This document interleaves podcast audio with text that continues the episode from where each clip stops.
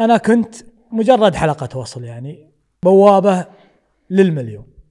وما نبي أنا اللي أعطي المليون. ليش أنت الوحيد اللي ما خاف وزار محمد بن ذيب أنت الشاعر الوحيد اللي زار محمد بن ذيب يوم تقول أنت ليش تزوره محمد يقولون العرب راح الاولها ما يلحق. محمد له آه، مواقف طيبة معي أنا. آه. أشوف راكان وصقر موجودين يفرقون طيب آخر شيء ها؟ ها. أنت طمني بس. عقب التصريح هل أحد من شعار الكويت قال ما عادني بكاتب قصيد؟ لكن أنا إذا عندي سلبيات 30% أتكلم عن السبعين يا أخي. ليه أنت مركز معي في الثلاثين يعني؟ مو هو بكل التاريخ يؤخذ كما نقل. صار عليه تبهير وحنا ملوك التبهير العرب.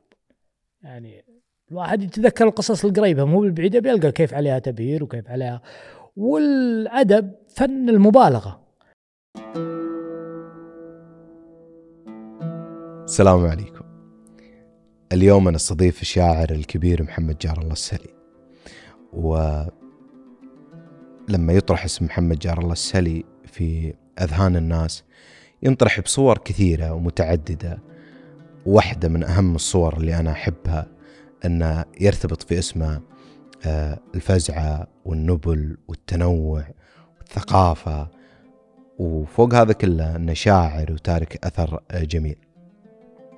اللي بيعتقد اليوم إني أنا مثلا أمدح محمد جار الله بالطريقة هذه أنا أقول لكم إنه كان أكبر عناء في الحلقة هذه إن محمد جار الله يداري كثير مشاعر الناس باراءه وحساباته كثيرة.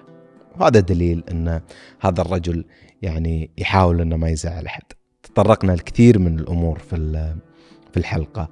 حاولت بشتى الطرق إني أجرد أبو جار الله شوي من هذه الحسابات. أتمنى إني وفقت.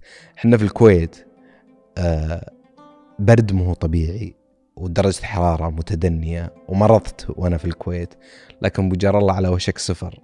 وقلت ما أبي أتجاوز هذه ال- الفرصة اللي أعطانا إياها أبو جار الله. وحنا بيننا اتفاق مسبق من مدة طويلة. فاسمحوا لي إن في كحكحة واجد في الحلقة. ف يعني أتمنى أن ما يزعجكم هذا الشيء. آه، زيادة على ذلك. آه، بالنسبة لي ال- الحلقة مرضية جدا. بالنسبة لمن يعرف محمد جار الله آه، يرى أن كثير من التفاصيل ما انقالت. أنا أتمنى منكم أن آه، إذا وجد قصور في هذه الحلقة فهو مني ومن طاقم العمل. أما أبو جار الله ما قصر الله يجزاه خير. شركائنا في هذا البرنامج باس وحصيف وأريد آه، ممنونينهم. أتمنى منكم إذا عندكم أي اقتراحات آه، ترسلونها لنا من خلال الإيميل أو من خلال التعليقات. أنا محمد الرحبي ودايرة من دوائر. أحب جار الله يحتك في الإعلاميين. يا أخي من أكثر الأشياء اللي خلتني أتحمس إني أصير شاعر إني في بداياتي جلست ويا شعار كبار يعني خدمتني الظروف إني كنت أجلس في مقهى يس- يسير عليهم سعد بن جدلان تخيل. ورعنا علي الحرام من بع- من بعض بيوتي مكسرة. وابي شاعر. فصحفيين في الكويت يجلسون آه، يمكن تذكرهم. اللي في المكان ذا تعرفت على خالد حصين نايف بندر علي المسعودي نايف الرشيدي مجلة المختلف. يدخل فلان يدخل فلان. يا أخي فالوقار اللي هم فيه اللي كذا ودي أنا. اليوم من الأيام أكون مثلهم. إني أدخل الناس تحس بدخلتي كذا. فشوف يوم قبل شوية بيجار الله يجلس معك. أبيه يشوف إنه إذا إذا قدم تجربة إعلامية محترمة كيف أبوه مهتم فيك؟ كيف أنت ماخذ راحتك وتسولف بجرأة و... والله إحنا كلنا نتعلم لكن آه، منك. لا. لكن لا؟ لا لكن آه، لا هذه بالعكس. آه، مم- ممكن في في مقولة. طبعا إحنا بدينا كلامنا قبل شوي يعني. فهمتني؟ إيه. هو ميزة البودكاست إنه كذا يعني. نعم. بس يقول لك يقول لك في غمزة مرة كانوا عطوه تجي خلصنا طيب. ماشي يا ركان ماشي. ماشي. تفريقي من أول يلا. يقول لك أزهد ال- ال- الناس أزهد الناس بالعلماء أهله يعني فممكن هذا يعني الثاني ال- آه، عازف الح- الحي لا يطرب إيه. لا كذا يعني. إي بس. إحنا انت تطرب بس نقصد الزهد إنه يعني تحس إنه ها دائما ينصحني أنت أب ودائما تنصحني ودائما كذا دائما لا إحنا نقول قيمة أنا عندي بيتي قيمة الحاجة قبل لا نمتلكها دايم أكبر الحاجة اللي صارت في مت- متناول اليد ابن عمك صديقك قريبك اللي كل يوم تشوفه هو يعني عند الشخص البعيد عليه هالة من الغموض من صعوبة الوصول فيكون فخم. صاحبك اللي عندك على جودتك على قيمتك العالية في تقديمك إنتاجيتك وكذا ما ما يقيمك بالقيمة اللي أنت تستحقها لأنه يمون عليك عرفك قبل نجاحك. كذا فما ما ما يقدر إنه يعطيك حقك يعني. شلون شايف تجارب ال- المزرعة؟ حسيت إنك أدمنت أبو جرل اي أنا صارت روتين أساسي بجدولي يعني أسبوعي ال weekend في المزرعة. خميس جمعة خاصة في المزرعة. تصفي. لا والله بالعكس أنا قابل الناس في المزرعة. أنا فعالياتي في المزرعة. لكن يعني الفعاليات المحببة لي. آه، جمعة أصدقائي جمعة آه، آه، ربعي بني عمي معارفي. الحياة الاجتماعية يعني اللي من غير قيود من غير شغل من غير business من غير التزامات ذيك تكون في الويك في, في أيام الأسبوع. نهاية الأسبوع يعني يكون يوم اليومين ذي مخصصة لي أنا. سلام طبعا ما تشوف شر الله يسلمك هذا هذا دليل آه، احترافيتك الكبيرة إنه رغم المرض آه، لا والله أبو جرل إحنا خايفين من التغيرات اللي عندك الكثيرة فهمتني؟ قلت أنا. خلاص خليني أمسك الموعد لأن الموعد. طول أبو جار الله لكن آه، هذا. المهم إنه صار إيه، اي لكن- رجعنا لكن هذا لا عاد هذا هذا دليل أبو جار الله إنك أنت يعني هو من أول ما اتفقت مع أبو جار الله كان يقول لي ما عندي شيء ما أنا أحب أطلع وعندي شيء أقوله. إي والله. وما تحب تستهلك نفسك أبو جار الله ها؟ لا والله مو بعن والله بس إني إني مبطي من الح- الحضور الإعلامي يعني. لو كان فيه يعني مشاركة في مهرجان لو كان فيه يعني ما أدري يعني مصدر لي كتاب أو ديوان ايا كان. بس أنا أحس إن الفترة اللي طافت كانت جامدة. فما كان في شيء إني بظهر أتكلم فيه يعني بس من ولا كتبت واجد والله الفترة الأخيرة. طيب بطلع شوي كذا. أنا أحس إن لقاءاتك يعني كل لقاء في حالة نفسية غريبة. ففي على لقاء حسب المقدم. إيه. إيه. ف... هذا هذا هذا حمل. ففي. لقاء آه، طبعا أنا مع شخص أحبه أستاذنا. آه، أحب اللقاء هذاك يا أخي بجميع حالاته. مع بركات وقيان أوه. ب... كان اللقاء كنت أنت متجلي فيه وبركات يعني أستاذ. أستاذ بركات وبركات يستنطقك يعني. اي جدا. أحيانا ما يكون عندك شيء بتقوله لكن بركات يعرف يختار الجانب اللي يناسبك أو اللي يحس إنه أنت بتقول فيه كلام. ف وفوق ذلك ترى برك بركات يعني الله يذكره بالخير يعني أبطيت أنا عليه بعد. يعني طلع ديدنك هذا. مو والله مو بديده لكن أنا اللي أحبهم والله مثلك ومثل بركات وشرواكم من شرف. ودي إني أطلع معهم وأنا في أفضل حالة نفسية ذهنية باللقاء إي وإنه يعني اللقاء نجاحه نجاح لي أنا في المقام الأول ودي بكم ودي نجيكم وأنا وأنا في وضع زين يعني ما ودي إني يعني أجي وأتحسف تقول والله إني متعني لأبو جار الله وأخرتها لا كذا. والله جعل خيرك يكثر الله, الله يرحمه لكن. لكن أبو جار الله آه، لو لو أنا يعني جلست كمشاهد وبحلل ذاك اللقاء أقول يا أخي كأنك مكتئب وجاي تفرغ وخلاص وهذا آخر اللقاء ومستويه معك. لا بالعكس. لكن لقاء بركاتي يمكن في بداية مرحلة تصالحي مع نفسي. أوه حلو. آه، الحياة مراحل. في مرحلة زمنية معينة. يعني أتوقع أنها على وقت لقاء بركات قبلها بسنة سنتين. يعني لما تثبت آه، جدارتك تحس أنك حققت بعض أحلامك مو بكلها. وقد تكون أهمها مثلا إنك كونك أنك تثبت نفسك أنك شاعر يعني. تثبت نفسك آه، كشخص فاعل في مجتمع لو على دائرة ضي- ضيقة يعني. بس إنك تحقق بعض النجاحات. تبدأ تعامل بريحية. تخف عندك الحسابات والاعتبارات اللي فيها نوع من المجاملة اللي فيها نوع من من مدارات الخطر. فتعبنا تقدر ما تداري الخطة؟ إي. واجد. أنا من الفترة الأخيرة آه، أداري الخطة اللي تستاهل والخطة اللي ما هي بتستاهل ماني مجبور أداريها ولا أحب أداريها ولا أشجع على مداراتها. تعبنا من مجامل واحد يلعب على الحبلين. يظن إنه ذكي ولا ذكية تستغبي ظنونه وزهقنا من مدار الخطة وبلاهة الفاهين يسوون الخطأ عادي ولا كانهم يسوونه. يا سلام. تجاوزنا المرحلة دي.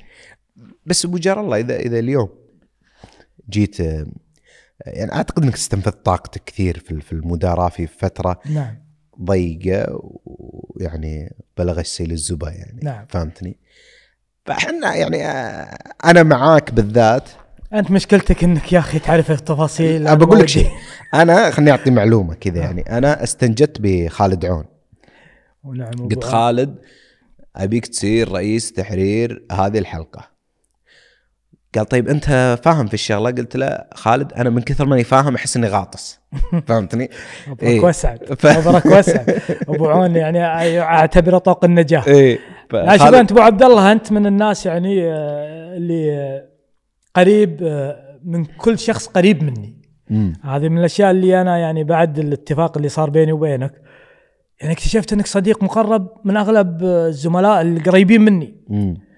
واكتشفت بعلاقتك بخالد حصين يعني فوق فوق القرابة قرابة. إيه. فكنت متخوف لكن يوم قلت لي أنت إن الأعداد إيه بس إحنا ما نلتزم بخالد عون يعني اي يوم قلت لي إن له إيه. لمسة فيه فقلت اشوى الموضوع يعني راح يكون بعيد شوي يعني راح تعاملني كشاعر على جميل أنا أنت شاعر مو. مو لا مو ابو محمد جر الله اللي أنت باخص أول وتالي لا انت إيه. انت نجم يا أبو الله جار يرحم والديك طيب أنا ب... أنا أبو جار الله آه... أنت يعني آه، شخص في فترة من الفترات كنت أنا يعني أقول أتخيل نفسي. في مكانك كنت أقول لو كنت كذا وش بسوي ولو كنت كذا وش بسوي. في فترة كان محمد جار الله موجود فيها يعني عادة الشخص اللي ذو نفوذ أو حاكم أو. كذا ويعطي الناس ويكونوا الناس رايحين جايين عليه عنده طرق معينة يقابل الناس في وقت معين آه، مش سهل الوصول له. آه، يعني كذا تكنيك عنده سكرتارية عنده كذا. أنت مواطن بيتك معروف. واللي ما يعرفه بيستعلمه لأنه كان جديد نعم. كنت توك نازله نعم. ف وكنت في هذاك الوقت أبو جار الله ال- يعني اللي بيواجهك يعني الناس كانوا يقولون اللي بيواجه محمد جار الله بيلقى مليون حلو. أبي شوف الحين أنا بخلي السؤال هذا كبره ها عشان أنت تبحر فيه طويله ما شاء الله ها إيه إيه، سؤال لا لا بخليه مفتوح لك آه. وانت ابو جار الله ابيك تقول لي هذيك الحقبة إيش؟ والله كيف شاعر يعطي مليون مليونين ثلاثة؟ شوف أنا قلت الحاكم وذو النفوذ وكذا. أنا والله آه، رحم الله امرئ عرف قدر نفسه. أنا كنت مجرد حلقة وصل يعني. بوابة للمليون. وما نبي أنا اللي أعطي المليون. ولا هو بمليون يعني تحديدا يعني. الأمور كانت آه، يعني الناس يمكن تاخذها مليون على القصيدة لكن ما بمليون يعني قضاء حاجات الناس. عن طريق يعني آه إني إذا في آه مثلا حالة تستاهل يعني وعليها أدلة وفيها فيها كذا كان في ناس رغابة في إنها تقضي حوائج الناس. أنا كنت حلقة وصل بين الطرفين. فلأني عارف قدر نفسي وعارف إن هذه فرصة. وعارف إنها فترة بتعدي. وكنت مجتهد إني أقوم بدوري على أكمل وجه. أمام الله وأمام الأشخاص اللي هم راغبين في إنهم يساعدون الناس والشعراء بالمقام الأول. فاجتهدت والحمد لله يعني أنا راضي على نفسي وراضي على الجهد اللي بذلته. والحمد لله يعني ما كان فيه يعني ذاك. كنت أذكر إني أنضغط أنضغط وإذا حاولت إني أريح طلعت أذكر الله يذكرها بالخير. مملكة البحرين كنت آخذ فيها بريك أسبوع. ما تعدى الأوتيل أريح فيه ولا أتواصل مع أحد. يعني أحاول إني أرجع لنفسي أكتب قصايد أذكر. كل أسبوع اللي أروح هناك أما كتبت قصيدة ولا قصيدتين. كان في حراك ذاتي مع نفسي مع مروءتي مع أخلاقي مع مع يعني حتى اختبار أنا اعتبره اختبار اختبار بيني وبين آه، مفاهيمي للمرجلة. إحنا في مجتمع من تخلق وانت آه، ينظرون في المجالس في كل مكان على المرجله على المرجله.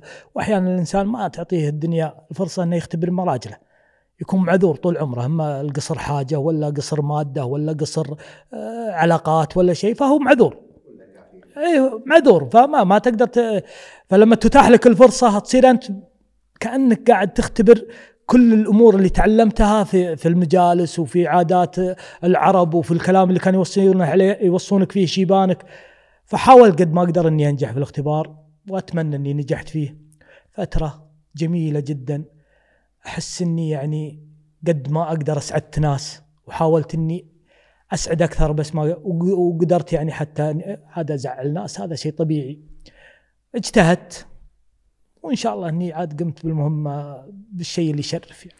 جميل أنا آه يعني آه بس أبغى أوضح للناس عشان أشيل عنك الحمل إيه. هذا انه أبو جار الله في نقاط واجد يعني ما يعرف إني بذكرها فهمت فهو بيتعاطى معي إن شاء الله أنا ما عندي مشكلة أنا ما عندي مشكلة إلا في شيء ما يخصني يعني جميل. اما اللي يخصني والله العظيم يا محمد أنا واعدك من أبو ظبي إني أكون جريء جعل عمرك يطول أنا السؤال انه في في في هذيك الحقبة الحين فهمت أنا كيف كنت تتحمل كل هذاك الضغط؟ أنا كنت موجود في هذيك الفترات. قلت لك آه، كلام يوم نسولف قلت لك أشعر إنك ما كنت مع الناس. يعني يعني أحس إن أحس يعني أنا أحس إنك في هذاك الوقت تطالع انه يعني هل دخلت في مود إن كل يبي مني لا، ما في أحد يبتسم لي آه، أو أو يسلم علي أو كذا إلا يبي شيء؟ وصلت لهذه المرحلة؟ هذا هذا هذا هذا شيء أنا أعرفه من الأزل يعني. إنه؟ إنه إن الناس آه، ما هي بواقفة على بابك آه، وأنت ما هي براجية وراك شيء. ولولا لولا لولا حاجة الناس للناس لا, ماتت المودة بينهم ولا ماتت الرغبة فيهم. أنا دائما أقول بس ركان يسوي كذا. المايك. المايك. إيه. حاضر. أنا أقول إن من أسباب الجفاء الحاصل بين الناس عدم حاجتهم البعض حاليا. يوم صار فيه رواتب وصار فيه أمن وصار فيه أمان وصار فيه يعني آه، سد الحاجة البسيطة اللي هو في الجوع وفي المسكن يعني؟ صار في الجفوة تشوفها بين الأخوان والجفوة تشوفها بين عيال العم القريبين لأنهم اقتنوا عن بعض. أنا كان أقول إن أغلب ما يطرق في في في في مروءة العرب وأخلاقهم وتلاحمهم ما كان مصدره يعني ال- ال- المبادئ ذي كثر ما كان مصدره حاجة الناس للناس. من أول الرجال لو تشطر من ربعة خذوه جوه القوم وخذوه. فوجوده مع ربعة أمان له وجودي يعني إنه يبقى حي على قيد الحياة. فالغناء آه، أو الاستغناء يخليك يعني آه، تخلي الناس يعني المودة بينها فمن الأساس كنت عارف النقطة دي. مسألة إني أحاكم الناس في إني آخذ منهم مواقف إنهم ما جوني اللي يبون شيء. اولا أنا مجرد سبب. والحمد لله أن الله جعلني سبب في شيء يبي يجيب لي علم غانم وذكر طيب. فليش أزعل؟ ما كنت أزعل. وكنت يعني قد ما أقدر لكن كنت أنضغط. أنضغط أحيانا لأن الأمور ما هي بيدي. ما ما ماني أنا اللي مو تليفون اي مو مو. أنا الآمر الناهي. أنا مجرد يعني حلقة وصل وكنت أجتهد والله للقريب وللبعيد واللي ما أعرفه واللي ما أعرفه. واللي يكتبه الله عاد المعطي الله والمانع الله. أنا مجرد يعني مثل ما قلت لك حلقة وصل.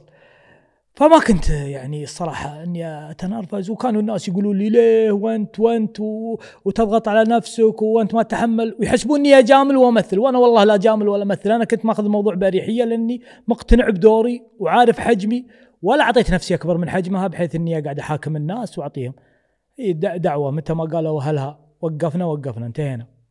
ما كان عندي مشكلة. ويوم وقفوها هلها وجهي طليق كل من جاني قلت لا ذاك أول وانتهينا. يوم لي درب ما خليت أحد ويوم تسكر الدرب ربي ربكم الله. فالدعوة بسيطة كانت معي لكني أنضغط في العدد الكبير اللي وصلني فقط. الحين بجار الله بعد بعد يعني في المرحلة هذه كان في تمارس آه، طرق يتعبون الشخص اللي اللي يعني بيساعدهم وكذا. يعني مثال لما تجي وتلقى ناس ما تعرفهم آه، واقفين عند بيتك أو آه، آه، نايمين عندك أو كذا وأنت مالك إلا دربك. كيف كنت تشوف في هذاك الوقت هذا الضغط؟ أن يعتقدون أن أنت يعني تقدر تقول سو افعل مصباح السحري. مصباح السحر والله يا أبو عبد الله أنا الموضوع ذا ما أصلا ما احب أسولف فيه لأني أخاف إنه يفهم فهم خاطئ أو إنه يفهم إني أنا مثلا طالب منك إنك تسولف فيه لا أنت قلت قبل شيء خلصنا أقسم بالله العظيم إني يا الربع إني متفق وياه إنه ما تجيب له طاري لكن بدأ فيه وشفته مصر ومشيته. آه، علمتك أنا أبو عبد الله من البداية، أنا من الأساس كنت عارف حجمي في الوضع كله.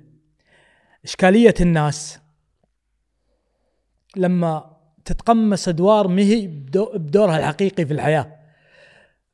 فيجي عنده نوع من الزومة، نوع من ال- التفكير الخاطئ. أنا كنت مثل ما قلت لك معتبر الوضع كأنه اختبار وأحاول أنجح في الاختبار وكنت أدري انه له مدة وينتهي. ومتى ما انتهى بيصير لي عذر إني أقول إن الموضوع منتهي. فيوم انتهى آه، انتهت معاه كل الضغوطات اللي أنت. كنت أتعايش معها. أتعايش معها أحاول قد ما أقدر إني أتوفق في الكلمة الزينة في العذر الطيب في في المخراج الزين. إن كتب الله وانقضت حاجة فأنا الموفق. وأنا وأنا اللي, اللي راعي الحاجة كسب فيني معروف أنا. جاب لي أجر وجاب لي سمعة طيبة وذكر طيب. وما الله كتب كنت أتمنى إنه يعذرني. واللي ما عذرني والله العظيم ويشهد علي الله إني ما أدري أنا من خدمت ومن قصرت معه. اثنين هم ما أدري منهم. والزعلان جعله ما يرضى. واللي راضي آه، فهذا توفيق الله أنا مالي فضل. الحين أبو جار الله يعني ما شاء الله تبارك الله قصايد المدح مو طبيعية اللي انهلت عليك وأنت تستاهلها. تستاهل الطيب. آه كيف في هذاك الوقت مسكت نفسك يعني؟ من إيش؟ من من الدخول في المراحل يعني قصايد يعني يعني آه، يعني يعني إحنا سمعنا إبداعات في المدح نعم. جديدة يعني أنا صراحة كل ما أذكر هذيك الحقبة تمر علي قصيدة بدر بندر يعني نعم،. ولا قصورهم في البقية طبعا كل نعم. كل لكن أنا. أعتقد اللي علقت في ذهني كثير قصيدة بدر بندر كيف شفت هذيك المرحلة كيف شفت هذيك القصايد بهذاك الحجم والله يا أبو عبد الله فيها تفاصيل كثير يعني أنا ما ما راح أتحدث فيها لكن آه، يعني باستطراد يعني. لكن أنا أعتبرها مثل ما تقول آه، شهادات التقدير اللي أعتز فيها جدا. يعني حسب أعتبرها من مكاسبي في الحياة. وإذا في إرث يعني بيكون من بعدي لإخواني ولعيالهم ولعيالي فهالأشياء الجميلة اللي اللي شرفوني فيها إخواني الشعار غير كذا والله ما أدري وش أقول لك يعني. أنا أنا يعني آه يعني والله هم تكرموا تكرموا وتفضلوا علي واحسنوا الظن فيني. وأتمنى أتمنى إني كنت يعني آه، يعني قمت بشيء آه، يستحق آه، ذا الدرر وذا ذا القصايد العزيزة علي كلها كلها عزيزة علي من أولها لآخرها. أب أب أب أشرح تكنيك معين نفسي. سم. والتكنيك هذا بيعطيك بيعطينا سؤال اللي هو إن الناس تقول إن محمد جار الله آه راحت منه الهالة اللي كانت موجودة. ورجع كأنه آه احتاج الناس راحوا فجأة. ما عاد في فلوس ما عاد في كذا وممكن نحللها نفسيا إنها آه الزحمة شغلتك عن السوشيال ميديا. والضغط بهذاك الوقت ما تحتاج تواجد يعني اللي موجود أنت مو قاعد تتصرف فيه ويوم خفت الناس صرت تعرف تركز على أهدافك وعلى نفسك أكثر. السؤال هذيك المرحلة ما بعدها في وقتها خلصت؟ الناس ترى أنك يعني آه، نفسيا لا محمد كأنه مكتئب. كأن الناس راحوا فجأة يعني ها زي اللي كان عنده آه، منصب معين وراح. بالعكس. من ناحية الشهرة وال social media أنا بلشت المرحلة ذي بعد ما وصلت المليون متابع وبعد ما وصلت قمة التوهج كشهرة. بثواني أنا أقصد إنك ارتحت فترة. إيه. أنا ما أقصد إنك وصلت ما فيها. رجعت عقبها. عقبها ما رجعت لل social media. إيه. أنا عزلت من ال social media من بعد يوم وصل التوهج... التوهج حده يعني. المقاطع اللي كنت أسويها القصايد القصيرة ذي اللي كانت تنتشر بين الناس لقاءات المكثفة حضور الأمسيات مثلا لقاءات. ما بعد المرحلة ذيك أصلا خف آه، تواجدي من ناحية ال social media. من ناحية إن الناس اختفوا. من هم الناس؟ هذا يعني سؤال جوهري. إذا كانوا مجموعة الشعراء فالشعراء كم هم يعني في الخليج؟ يعني اللي 50 60 70 وينهم؟ ما هم بالناس. الناس موجودين وأصحابي اللي قبل المراحل كلها موجودين ولا زالوا موجودين. ودائما أنا مع أخوياي ومع نفس جروباتي ونفس ربعي. الفترة ذيك فترة تستدعي انه يكون في حراك معين لأن كان فيه أسباب لهذا الحراك. شيء طبيعي إذا انعدمت هذه الأسباب ينعدم هذا ينعدم هذا الحراك معها فما ما فيها أي حساسية يعني حتى في الموضوع اني أقوله. أكيد أنت مثلا عندنا في الكويت مثلا لما تكون عضو مجلس أمة أكيد بيكون عندك آه، غير أصدقائك العاديين أو نمط حياتك الطبيعي راح يدخل عليك الشيء الطارئ هذا الناتج عن منصبك. فبزوال المنصب يختفي هذا. لكن والفضل لله قبل كل شيء آه، أنا حياتي اللي أعرفها أن بعد ما ما قبل هذه شيء وما بعد هذه إلى اليوم شيء ثاني.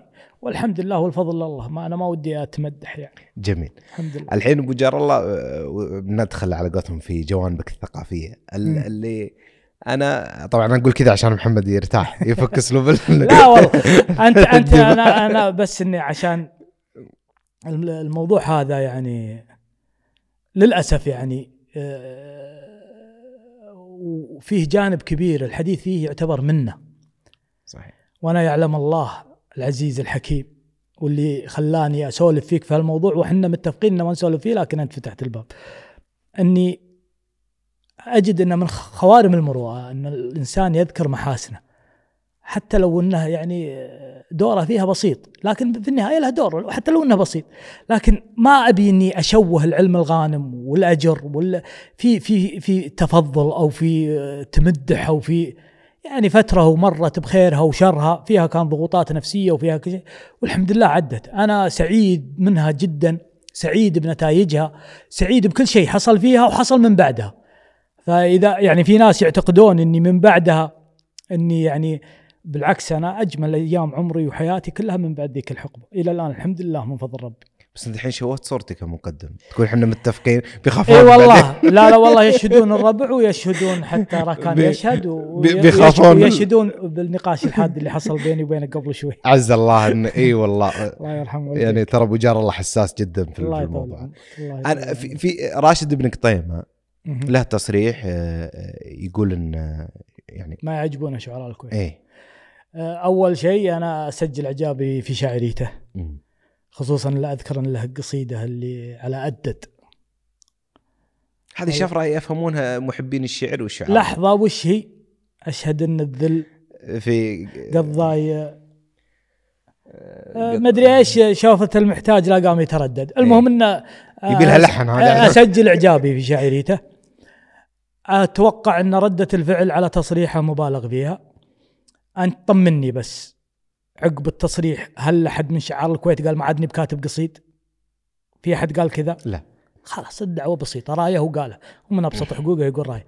لو ترتب على رأيه ذا انه مثلا بيقولون شعار الكويت بيقل عددهم ولا حد بيوقف كتابه كان فيها أخذ وعطاء. لكن رأيه وكيفه يقولها الشعار كل فيه حقه سواء في كل قبيلة وفي كل بلد وكل الشعار ومن حق أي شاعر يقول رأيه في اللي وده يعني. هذا رايه ما حد يقدر يحاكمه على رايه.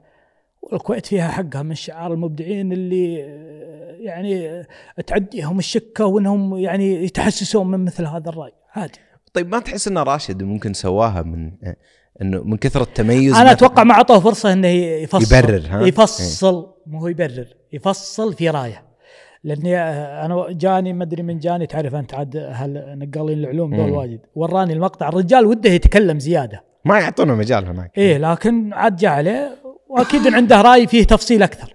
لكن أنا قصدي الرأي أو اللي ما يترتب عليه ما يترتب عليه مثلا مشكلة عظيمة. لا تسلبون الن- الناس حقها في في إبداء الرأي. بالعكس جو صحي وكل يقول رأيه. وأعتقد إن راشد عنده تفصيل أكثر في رأيه. مو مو بالطريقة اللي صدر فيها بالإعلام. جميل. أنت تشوف إن الشعراء الحاليين ابو جار الله أفضل من القدامى. نعم. تكنيك القصائد. آه، حلل لي اياها تكفى ال level ارتفع في الجودة. محمد بن الذيب من فترة قصايده اللي على إية مثلا على قافية إية اللي نكتبها دائم. يحط معها حرف زيادة. من فترة؟ من فترة ما هي بسيطة. يعني إذا كتب حساسية كلها سية. ماسك السين معها. الشعراء اللي بمقتبل عمرهم يكتبون على قوافي ندر. يعني إلزام ما لا يلزم كثر في في في, الشعر التالي. آه، الجودة في حبك البيت البيت الجودة في التكنيك طرق المواضيع. يعني لو ترجع للقصائد القديمة كانت يعني في أطر بسيطة وأنا كنظرتي كشاعر مو بكلهم طبعا في معلقات وفي قصايد متجاوزة وفي شعراء ندر. لكن مثلا آه، لو كان في ألف شاعر كان في عشرة. يعني تحس إنهم متجاوزين في الفترة ذيك.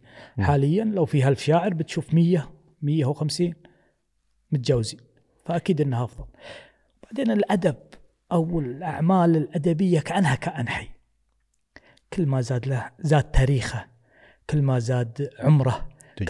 كل ما له ينمو. فحاجة طبيعية. فأكيد الجايين بعد أفضل منه. شوف أنت آه، يعني الحين التكنيك ب- ما ودي أطلع منه بس بطلع منه سم. عشان الحماس شوي. سم.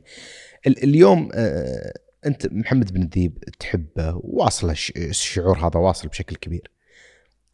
آه، ليش أنت الوحيد اللي ما خاف وزار محمد بن ذيب أنت الشاعر الوحيد اللي زار محمد بن ذيب ليه؟ أتوقع فيها غيري زاره ما في. والله اني ما أدري. معلومة هذه جايبها من عقر دارة. والله اني مستغرب. يمكن لأنه بعيد يعني ما حد قدر يزوره يعني لأنه يعني يحتاج سفر أو كذا ويمكن ما يدرون فيه أنا عشان أوضح لك الصورة أنا قبل لا يكون محمد بن الذيب صديقي أنا صديق عيال أخوه. اي فصديق العائلة. بالضبط. أذكره بالخير آه، راشد آه، بن ذيب الذيب. يعني يعتبر صديق مقرب لي. فأدري محمد وينه فيه محمد آه، يوم تقول أنت ليش تزوره محمد آه، يقولون العرب راعى الأول ما يلحق. محمد له آه، مواقف طيبة معي أنا وله موقف تحديدا يعني أتوقع في 2009 2008 بموت ما نسيته ومهما سويت ومهما شفتوا مني أشياء طيبة آه، باتجاه محمد فانا راح أعتبر نفسي مقصر للأبد لأنه كان في حلة على ما قيل فعلاقتنا مودة وليه الخوف يعني؟ أنت يوم تقول محمد اليوم تعرض لنقد كبير. فالناس يعني تخاف يعني. والله محمد هذا هو محمد. آه، الناس ما الناس ما, تغير. تخاف الناس تتغير. أنا أشوف هجوم على محمد أحيانا في مثلا في المفردات اللي يستخدمها أو شيء. أنا أشوف محمد يستخدمها من بدا لكن من اول ينظرون له من زاوية أخرى فكانوا قابلينها زاوية الرضا ها؟ إيه أنا ذا الحين يوم صار في خلاف ما لهم علاقة فيه ما له خص محمد فيه صاروا يشوفونها انها مي بزينه وكذا. محمد ما تغير هذا محمد. أخوينا الشاعر الكبير النابغة الطيب السنافي. لكن نظرة الناس وزواياهم في الجلوس في مشاهدة محمد اختلفت. كانوا يحبونه من أول ويتقبلون منه شيء ما يحبونه الحين ولا يتقبلون. مو موقف 2008 بس لأن أنا أعرفه وأحبه. وكنت أتمنى يعني أنا حتى وأنا أسولف معك أقول لك يعني آه، عرفت في خاطري أقول يا رب ينشدني ينشدني عن شيء إيه. غيري أعرف أسولف فيه آه، لا واقول يا رب إنه يعني يطلع يعني لو ما طلع مو بصدق. حلو السالفة حلوة فهمتني؟ اللي آه، ودي تقول لي اياه الموقف هو ال 2008 كنا حاضرين مهرجان في دبي ومحمد آه، مدعي آه، ما خانتني الذاكرة على وجبة غداء عند آه، الله يحفظه ويطول بعمره الشيخ محمد بن راشد المكتوم. حاكم دبي وصانع إنجازاتها الدرة ذي. ف أنا ماني مدعو للغداء أنت ولا معك ناس بعد من مدعوين؟ أكلمك عن نفسي معي ناس. إيه. 18 انت من 17 اللي دخلنا 18 إيه. إيه, إيه العدد 18 فكنت لابس كاجوال يعني بطلع بروح دبي مول ما أدري ويني بروح فيه. فانا نازل من اللوبي أشوف تجمع الشعراء سلمت عليهم. قالوا لي ان فيه غدا وكذا وبنروح. قلت الغدا مو بلكم وين تروحون؟ فبطلع أنا. على جية محمد أصر. وغصبني. غيرت وحركنا وحركنا مع محمد ودخلنا. ويوم شافني متحسس يعني إني كذا. والله العظيم إنه طول الدرب يداريني يحاول يدخلني في المود. ويوم دخلنا عند الشيخ الله يحفظه. والشيوخ الإمارات سبحان الله تواضع وقبول ومرحبانيين ويعني مهما قلنا من الكلام بنبقى مقصرين. في ناس يشوفوننا أو يعتقدون إن إحنا كشعراء إن نحابيهم ولا نجاملهم. والله يشهد علي الله يعني ما إحنا مستفيدين كثر ما استفدنا ولا إحنا عادنا راجين شيء. لكن شهادة لله إنهم خدموا الشعر والشعراء. أضف على الشعراء بين 14 قوس بشكل يمكن ما أدري يمكن مر في في العصر الأموي أو عند عبد الملك بن مروان وكذا ولا أبو سيف سيف الدولة. يوم كان بلاط الحكام فعلا يغير حياة الشعار فشيوخ الإمارات فعلا. يعني فما هم في حاجة ان احابيهم فكانت الجلسة ودية فكان محمد جالس يطلب من فلان قصيدته في الشيخ يطلب من فلان واللي يشوفه ما هو متحمس مثلي أنا للمدح وكذا يا طويل العمر ترى محمد يكتب غزل عذب جميل. واذكر انه خلاني أقصد قصيدة غزلية.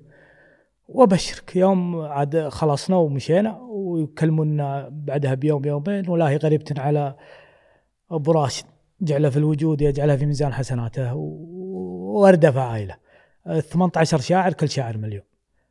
وهذا يعني طبعا في شعراء مدعوين لكن أكلمك إحنا اللي جينا يعني عن طريق محمد استفدنا كلنا. فهذا شيء يعني لا يمكن إني أنساه لمحمد بن الذيب مهما حييت يعني. ولا يمكن يسويه بهالطريقة والتصرف بهالذرابه يلاطفك ملاطف 18 وموديك عند شيخ وكذا. لا ويلاطفك إيه؟ ملاطف يعني. إذا شاف مزاجك ما هو بزين ابو حمدان يقعد يحاول يدخلك في المود.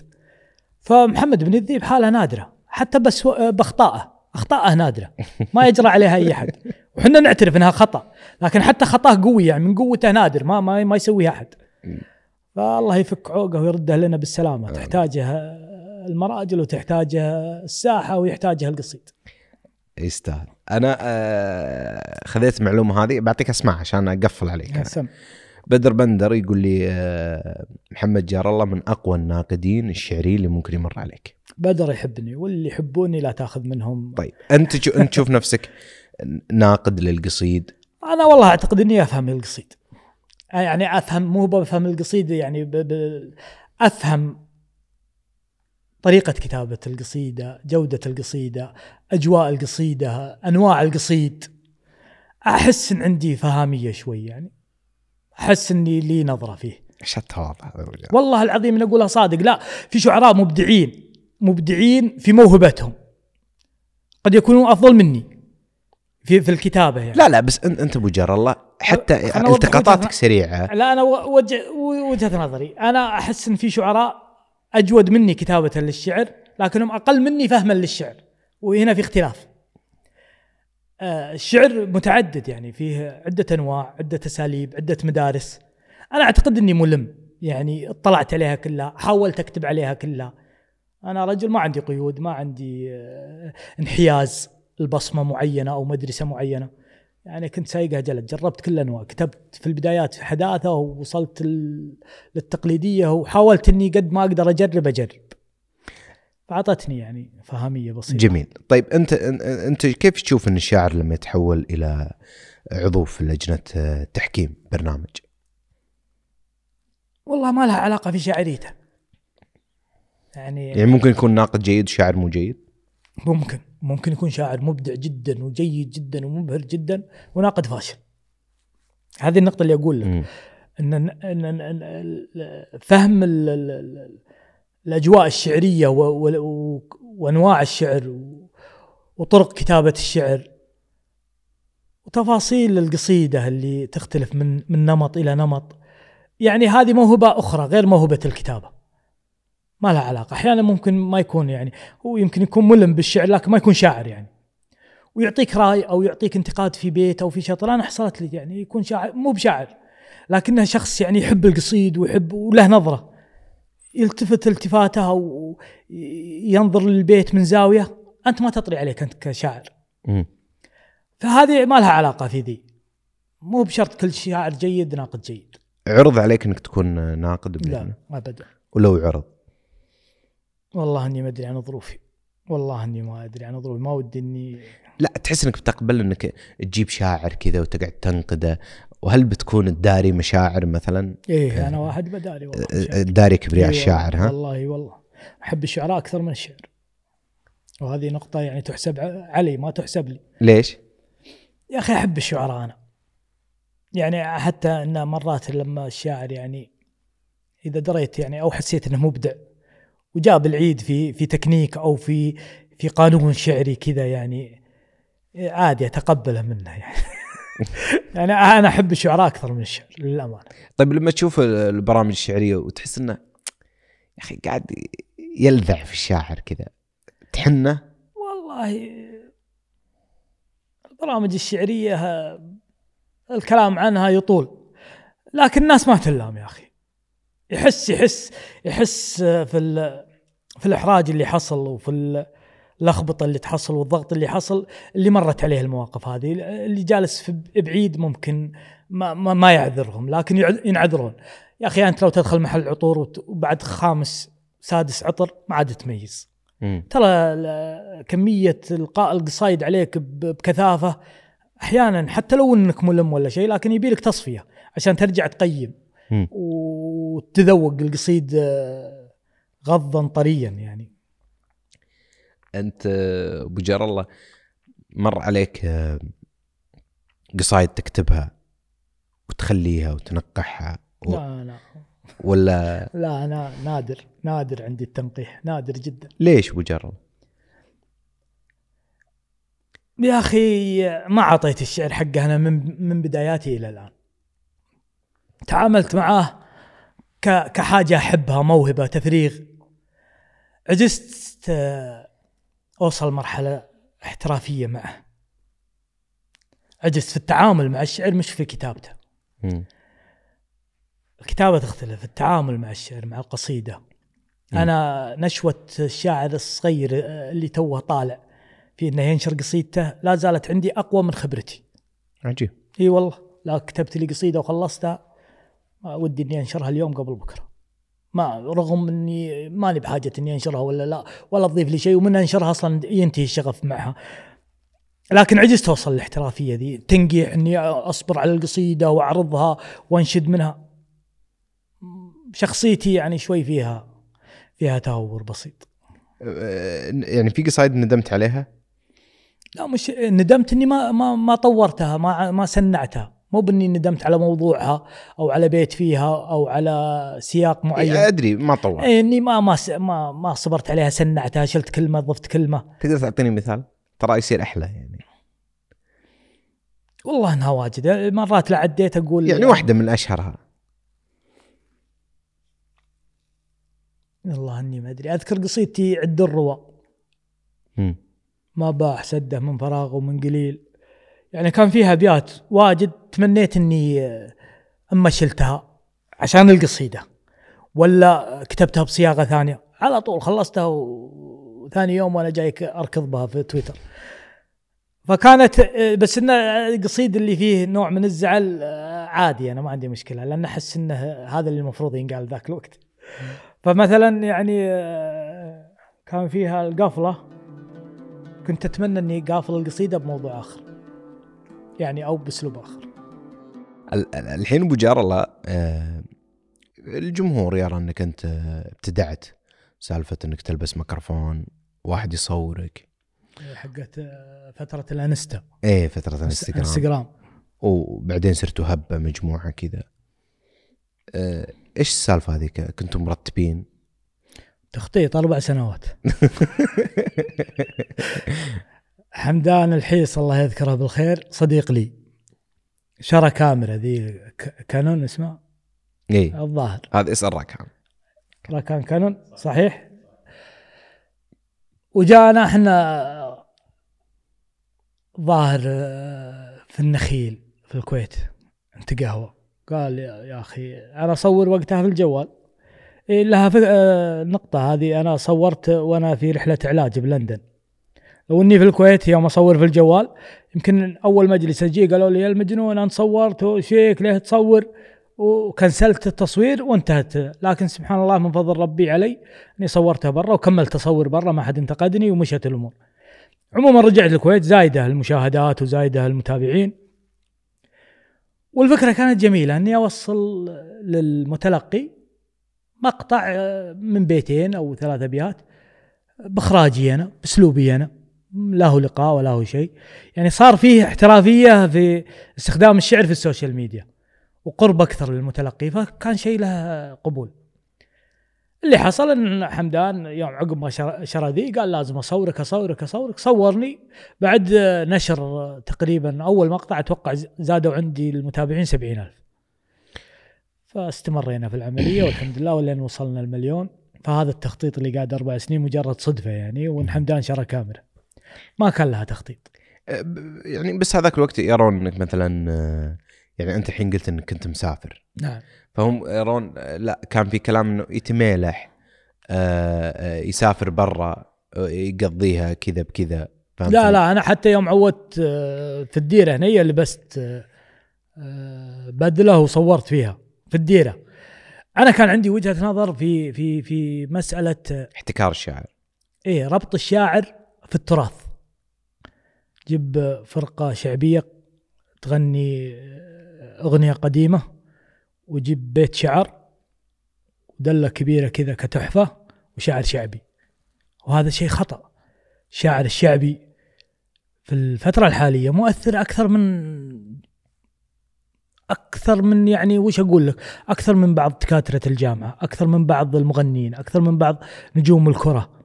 مو بكلهم طبعا بس يعني في شعراء شعبيين مدى تأثيرهم على الشا- الشارع وعلى الناس أكثر من الفئات هذه. فليش يعامل كانه قطعة تراثية؟ لازم تكمل ذا المشروع التراثي اللي موجود.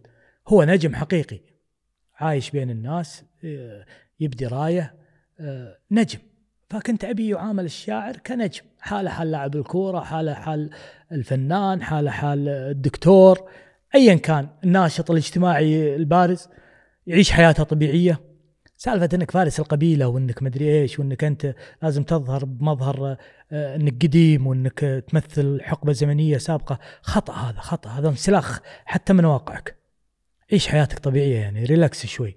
فكنت أقاتل إني أكسر الإطار ذا والحمد لله. الحين الأمور طيبة. كل الشعراء اللي كانوا ينتقدوني سووها بس ما خفت أبو جار الله.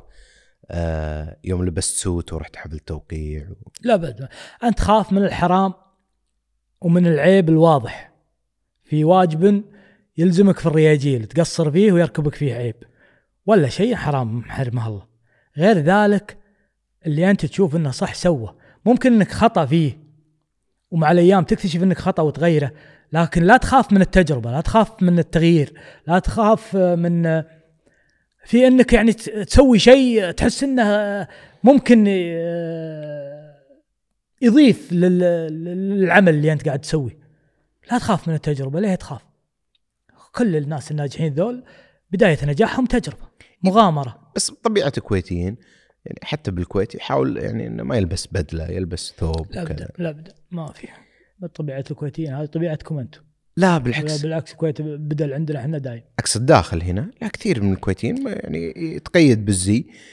إحنا تقيد في الزي في في المناسبة الرسمية. لا وغير مناسب أنا أنا أقصد أبو جار الله في هذاك الوقت ترى أنا مع مؤيد إنك تقيد بالزي الرسمي في المناسبة الرسمية. ما تنسلخ من هويتك. هذه أنا مؤيدها لكن إذا أنت تروح مخيم مثلا تروح مخيم. آه، بلبس رياضة مثلا أو تريننج. وش يمنعك إنك ما تقول قصيدة يعني؟ القصيدة في الزي ولا في ال- في- قيمها ومبادئها اللي أنت تحملها في أي مكان كنت فيه.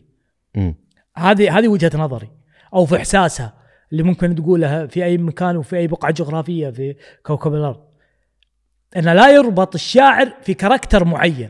أنا معك في الكلام هذا بس أنت ما حسيت في هذاك الوقت إنه والله أنا اخترقت ال- القوانين والأنظمة. هذا هو إني أنا بخترق أنا. إي مو مو- ما إيه. حسيت أنا كنت ناوي أسوي الشيء ذا.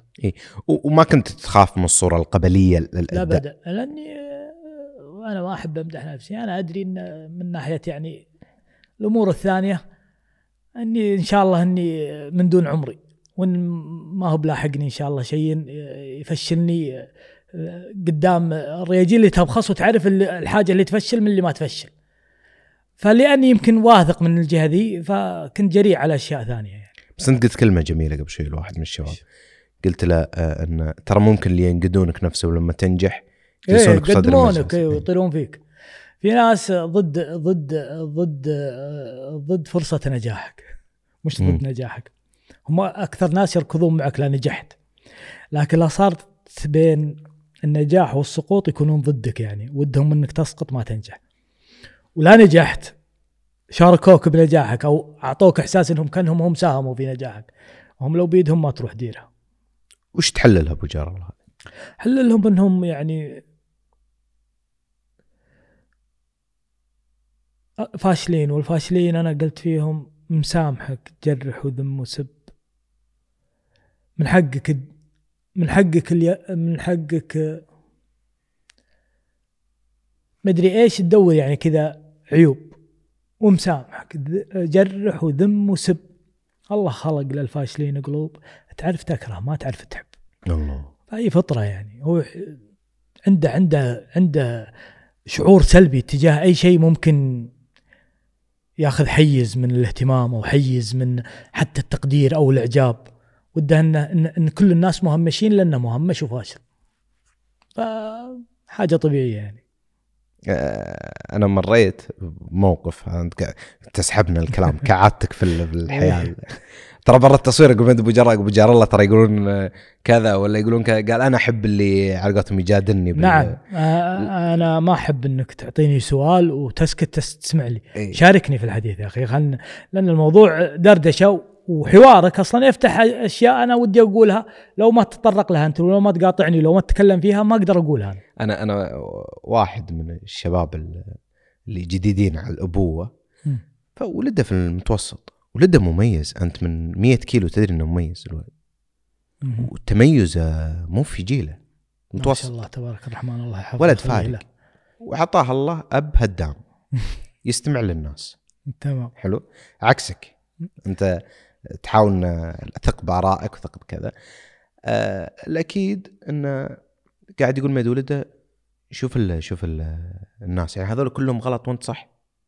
الغلط هذه يوم شفت الصورة هذه واحد من الورعين الفاشلين هذولا مو بعاجبه طريقته إنه ليش أنت خارج الركب؟ المفروض. إنك معنا في الشبك. حلو؟ عنده قدرة في إنه يسمعونه هذولا. صار ف- موضوع متجيش. إيه، فهمتني؟ كم واحد موجود عندنا في في البيئات هذه؟ إحنا نسميها عندنا يكسرون من جاديفك. والله شوف هي سلاح ذو حدين يعني. أحيانا ترجع لطبيعة الشخص. أحيانا تحتاج أنت ال... أنا أتكلم عني أنا شخصيا. يعني ما كنت متخيل إني بكون عندي حماس وعندي شغف في النجاح. لو ما كان عندي ناس يشككون. لكن أتوقع أن طبيعة شخصيتي كذا إني أنا ودي إني يعني أخذ هذا الشخص اللي مثلا ما هو بشايفني بصورة جيدة. أبي أثبت له إني أنا صح.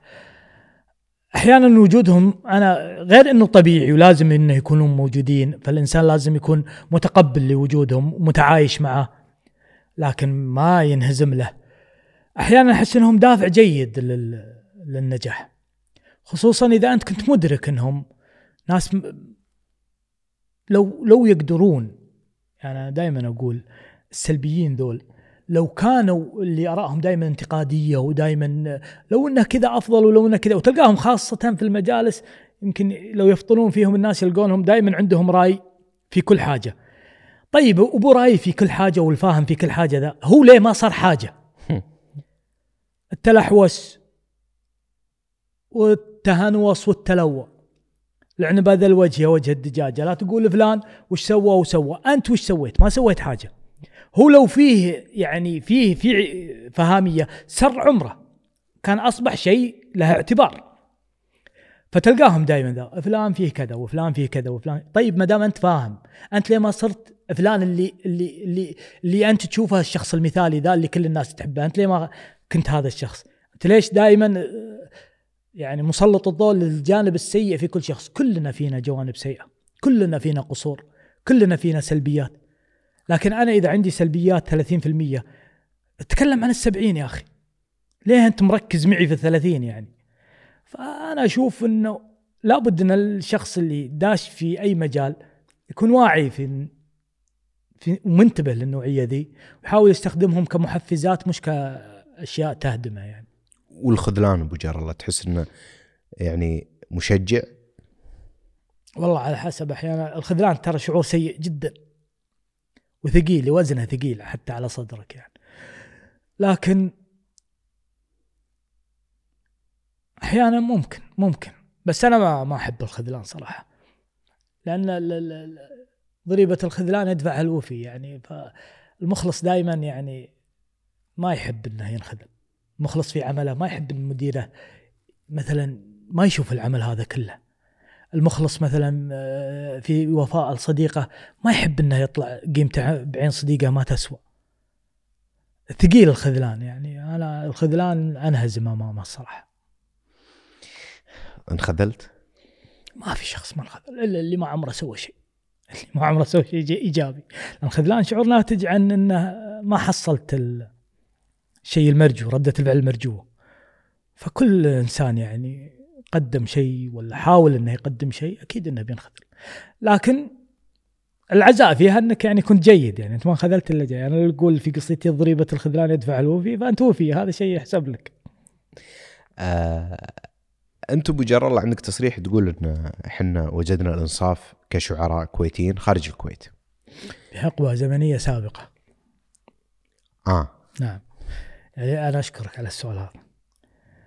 من تقريبا أربع خمس سنوات رزقنا الله بوكيل وزارة الإعلام ظاهر للتلفزيون إذا هو هذا المسمى لكنه وكيل في وزارة الإعلام الأستاذ تركي المطيري يعني للأمانة من بعد وجوده صار التعامل معنا شوي في في المهرجانات الرسمية في الأعمال الرسمية اللي نقدمها للدولة فيه احترافية فيه تقدير فيه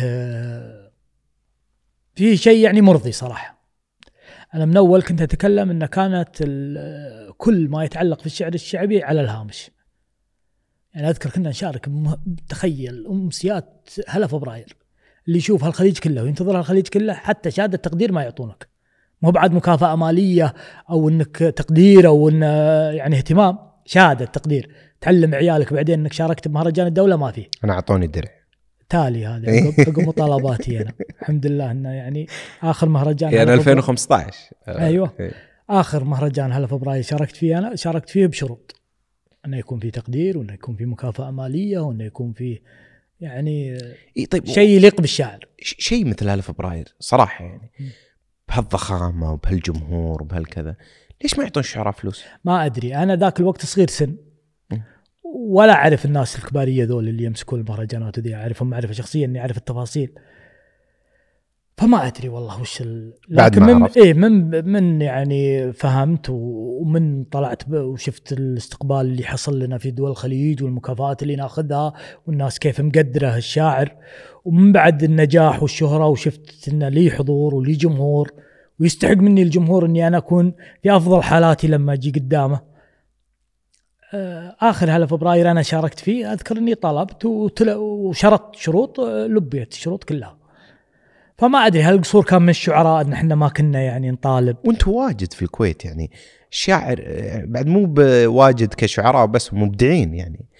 والله ما أدري يمكن لكن هي الأشياء هذه يعني مرتبطة في يعني اللي أقول لك إن الله رزقنا من تالي بوكيل وزارة الإعلام الاستاذ تركي المطيري يعني أنا أشوف انه أنصف الشعراء كثيرا لا في البرامج اللي أنتجها ولا في المكافآت اللي قدمها ولا في طريقة التعامل ولا في التفاته للشاعر النبطي الكويتي حتى في في المهرجانات الدولة يعني يعني أقصد في كتابة الأغاني الوطنية الأعمال الوطنية يعني بذل جهد مشكور جدا يعني وشال منا هالغصة اللي كانت موجودة تجاه مؤسسات الدولة يعني إيش شعورك لما وقفوا آه، إنهم يجيبون الشاعر في 1 فبراير؟ والله أنا الأمسيات كلها اشوفها أنها ما عاد هي يعني أشوف إنها شيء طبيعي يعني. أكيد وقفوها فما عاد تشوف لها لا. لا لا حتى الأمسيات اللي في الخليج يعني ما عاد في الأمسيات اللي تشفق لها. أنت وش المهرجان تتمنى تحضر فيه أمسية الحين؟ ما في. الشاعر اللي تحبه بتدخل على حسابه بتسمع جديدة. وهو يقوله لك بلقائه ومرتاح بعد ولا هو متحمس ولا عندك جنبك واحد يزعجك بامسيه ولا شيء. بس هذا السعوديه الحين تسوي مهرجانات ويحضرون الناس. والله أنا وجهة نظري تبيني أتكلم باللي تبي أقول لك. أنا توني مشارك في مهرجان أبو ظبي للشعر الشعبي وحاضر في أمسية. ما عندي. مشكلة لكن أنا أقول إنها ما عاد هي بذيك ال... يعني من أول الأمسية. إيه، أبو جر الله. امسيتك أنا حاضرها. طيب زحمة. من أول الأمسية كانت الفرصة الوحيدة إنك تشوف الشاعر يلقي قدامك. إذا هو بيظهر في التلفزيون يمكن لقاء واحد في السنة. الحين أصبحت هي الثانوية. إيه يعني أنت دائما وأنت ويا شاعرك المفضل إذا أنت تتابعه في سناب ومعه في تويتر وكذا دائما هو معك ويسمعك و... فيعني مسألة إنه شيء نادر أو شيء غريب إنك تشوف شاعر يلقي هذه اختفت فيعني أكيد بيخف الشغف آه ال- اليوم أبو جار الله آه، بتكلم عن حقبه أنا أحبها يعني. ما عشتها كثير بس يعني وأعتقد إن أنت تحبها. آه حقبة المختلف يا سلام. حلو. حقبة المختلف وتفاصيلها الواجد كيف ال- المجلة كانت تصنع نجوم ويعني كل هال- الهالات هذه. كيف تشوف حقبة المختلف؟ وش فادت محمد جار الله؟ وهل كان محمد جار الله يستخدم في الغلاف للبيع؟ أنت أنت مع والله استخدامي في الغلاف للبيع هذه تسأل عنها إذا إن شاء الله استضفت أحد من إدارة المختلف. ترشح ناصر السبيعي ولا ب- نايف بندر؟ نا- نايف ناصر سبيعي عراب ال- الحقبه ذيك عرابها ورئيس تحرير ومؤسس المختلف. و- واللقاء معه راح يكون ثري جدا. وبيكلمك عن مسيرة الشعر الشعبي خصوصا اعلاميا من بدايته إلى الآن. الحقبة ذيك كانت جميلة. وعز الله المختلف كانت تصنع نجوم.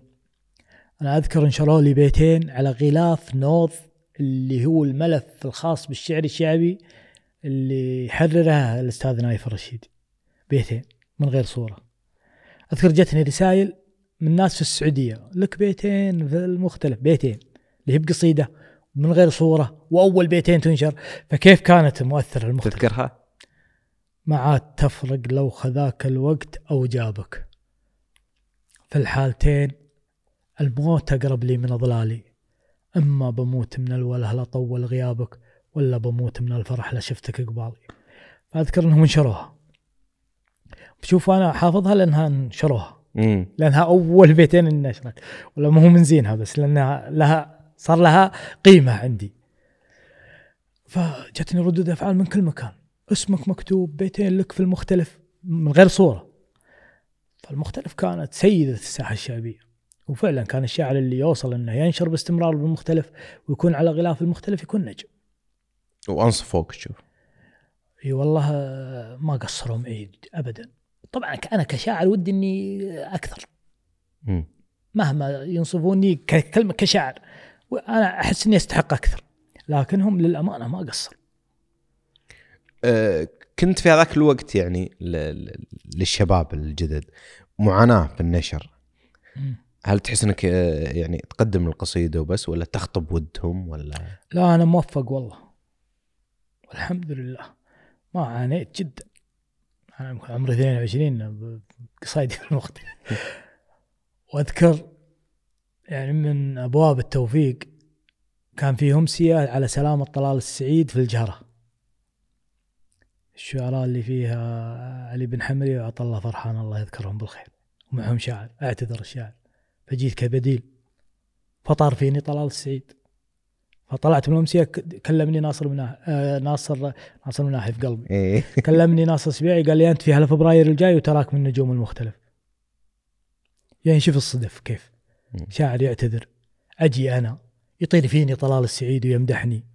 الله يذكره بالخير ويعطيه الصحة والعافية ويقول حق ناصر السبيعي إذا الو- الولد هذا لا تنشروا له لين أعتزل. دامني أكتب شعر لا تنشروا لمحمد. فهذه صدفة. لو ما اعتذر الشاعر الثالث وحضر ما كان صار هذا كله. وأطلع من الأمسية يكلمني ناصر السبيعي يقول لي تراك في هلا فبراير الجاي. تراك موجود مشارك. وأنت من اليوم ورايح نجم من النجوم المختلف. فتوفقت يعني. ما ما ما حصل لي يعني أي لكلكه في في مسألة النشر. على العكس كنت أتخانق معهم وأنشر الشعراء آه. نعم. كنت مذيهم. كل يوم أنا جايب لهم قصيدة شاعر ينشروها. أعتقد إنه من من ضمن الشعراء بحكم ان إحنا نحبه اثنين ومون عليه عبد السبيل واجد شعراء واجد مو هم بس عبد العزيز. عبد العزيز. بس عن قناعة يقتنعون فيه بس إني لا شفت شاعر. طالبك كان في المدرسة يعني. إيه، لا شفت- خلنا نكبرك. لا تكبرني. لا شفت لي شاعر يعني حسيت إن عنده إبداع وعنده لمسات. خذيت قصيدته وقدمتها لهم. قلت يا ربع ترى الشاعر هذا آه، وأحيانا شعراء أفضل مني وأكبر مني. إيش الحاجات اللي ما كانت تعجبك في المختلف؟ أتمنى تقول ما, ما تقول لي ما في. آه، مو هو يعني ما تعجبني ما تعجبني. هو آه، مشروع خاص يعني ملك ناصر السبيعي. كيفه؟ ما هي ما هي مجلة مسويتها الدولة. تقعد تقول له ما هم من حقك تسوي كذا ولا ما. في النهاية هو من جيبه يطبعها ويبيعها. وإنجازه الشخصي يعني. ما حد له فضل فيه. لكن كان ودي يعني كان ودي يعني في أشياء أخرى. يعني مثلا كان ودي إني أنا ينشرون لي أكثر. لا لا والله ما قصروا معي أنا تحديدا لكن يعني كان ودي إنه يعني يا أخي الداري الشعراء. أحبهم أنا إنهم ينشروا لهم. والله غيرها ما عندي شيء. والله غيرها ما عندي شيء يعني. انتقاد لهم. ولا أشوف إنه في محل اني انتقدهم وهم وهم يعني هذا مشروعهم الخاص. والله لهم مشروع دولة تقعد تحاسبهم عليه. أدري بس يعني أنت اليوم لو ما كان يعجبني يعني. في قصايد واجد ينشرونها ما تعجبني. في شعراء كانوا يشوفونهم نجوم هم وينشرون لهم أفضل من نشرهم لي. أنا أشوف إنهم سيئين. بس كيفهم؟ ذائقتهم يا أخي. ومشروعهم ومجلتهم. من حقهم. يمكن رأيهم غير رأيي. يمكن هم صح وأنا خطأ. صح ولا لا؟ إيه. شوف في في- فترة زمنية سابقة أنا كنت يعني منحاز لارائي أكثر وأحس إني أنا صح أكثر. لكن تالي والله فعلا يا أخي يمكن إني أنا القصيدة ذي اللي هي معجبتني وهم ما عجبتهم والقصيدة اللي عجبتهم وم- وما عجبتني لو نعرضها الحين على شريحة من الناس يمكن هم أحسن. أغلب الناس يتفقون معهم هم. طيب أنت خلاص الحين هذا ما جاوبتني عليه طيب. ها وش تبي؟ إن إنك أنت كنت على... اسألني أجل سؤال مباشر. حلو إنك أنت كنت على الغلاف. ها. كانوا يستخدمونك؟ لا ليه يستخدمون يستخدمونك لصالحك يعني. هم من بيحطون على الغلاف؟ لا بالعكس ذا الغلاف ما يستخدموني يخدموني. أقصد إنه يعني ذاك الوقت يعني. إني وسيم يعني وكذا ذاك إيه. الوقت. أنا ترى ما أبي أتطرق للموضوع هذا؟ كثر ما هروه. بس أنا لا أتكلم- لا لا بالعكس يعني أم، يعني يخدموني ما يخدموني. غلاف مجلة المختلف. أنت عارف إيش مجلة المختلف؟ مم. يا رجل كانت تنزل آه، في الشهر وأحيانا آه، يطبعونها من جديد. فإذا هم حطوني على غلاف خادميني. إذا هم مستفيدين مني فهذا شيء يسعدني يعني.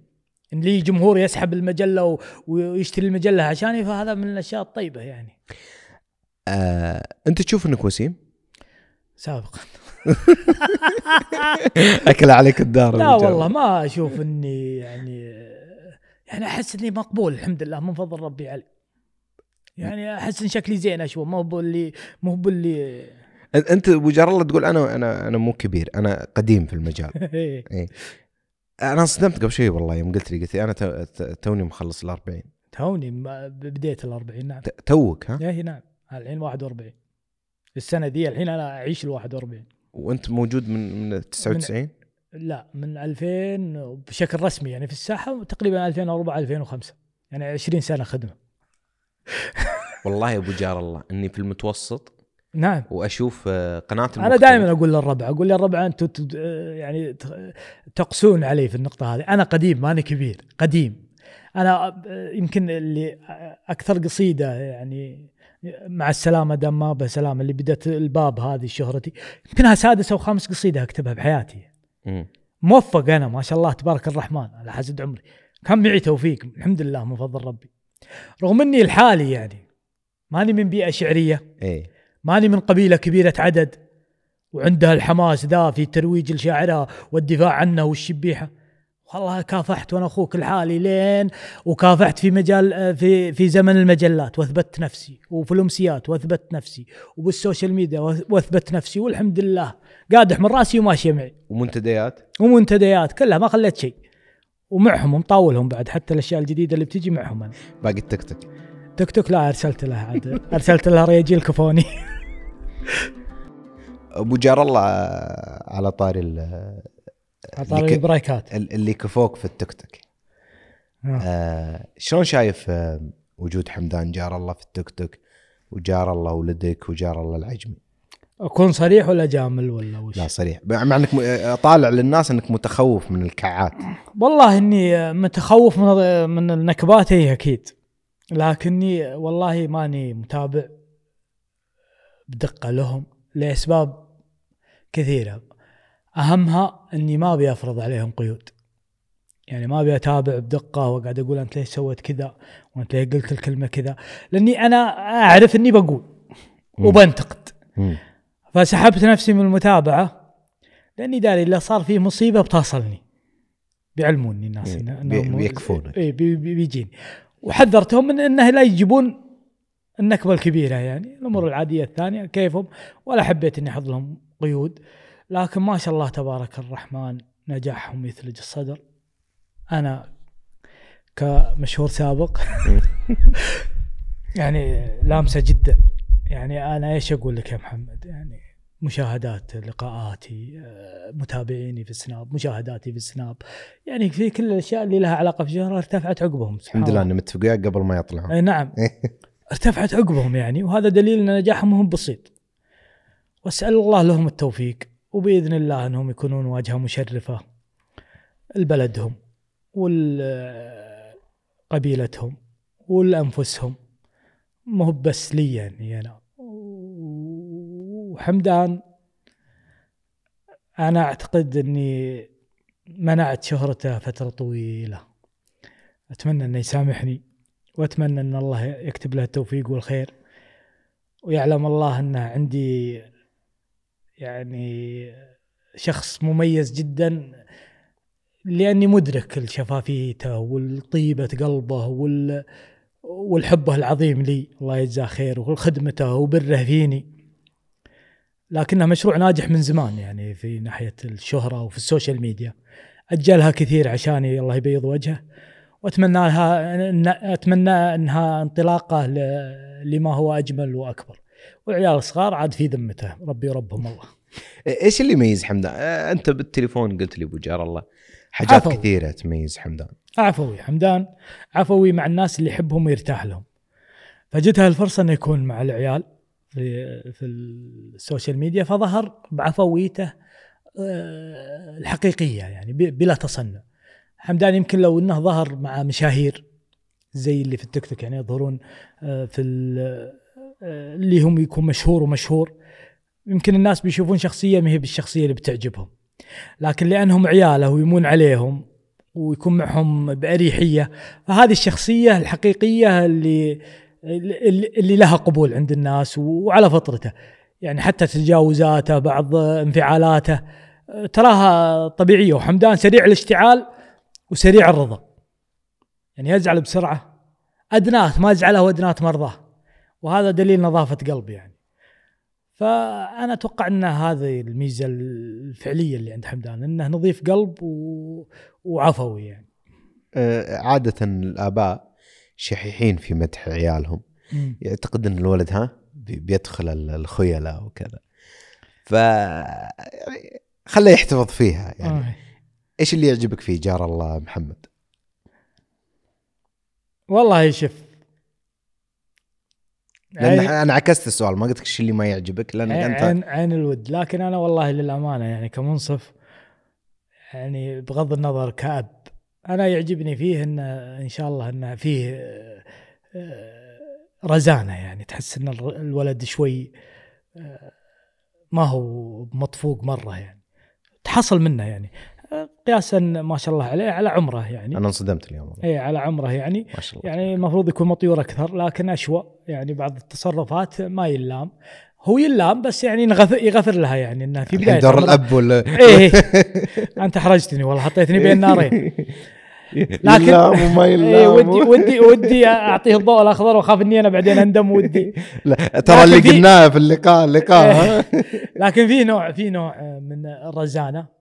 ومن الأشياء الجميلة اللي عجبتني فيه إنه من من مبطي هو أنا حاس فيه إنه عنده رغبة إعلامية عنده رغبة في الظهور الإعلامي. يعني وده إنه موالف ال- الكاميرا وموالف الحضور الإعلامي. لكن اللي ودي أقوله له كأب إن عمر الإعلام والنجاح الإعلامي ما هو برأس مال ابدا. لو جاء منها اللي ما يجيك. لو جاك منه شهرة مال اللي يجيك منه. ما هو براس المال ومو هو باللي آه، يخليك تعيش حياة سعيدة. الحياة السعيدة المال آه، يساعدك على إنك تكون سعيد لكن ما يخليك سعيد. لكن من أهم العوامل المساعدة المال. شيء طيب إنك تكون مرتاح ماديا ونعمة كبيرة يعني تستحق الشكر آه، صبح وليل. لكنه مو هو الجوهر. الجوهر ال- ال- السمعة الطيبة لأنها فيها دافع معنوي كبير جدا. يا أخي ك- ما في شيء بيخليك مرتاح كثر ما تكون أنت راضي عن نفسك وتشوف الرضا في الأغلبية. ما حد راضي عنه الجميع أبدا. لكن إذا الأغلبية راضين عليك هذا دافع معنوي كبير ما ينشرى بالمال في ناس عندهم ملايين ومليارات ودهم إنهم يكسبون ود الناس ولا قدروا. يدفع صبح وليل ولا قدر.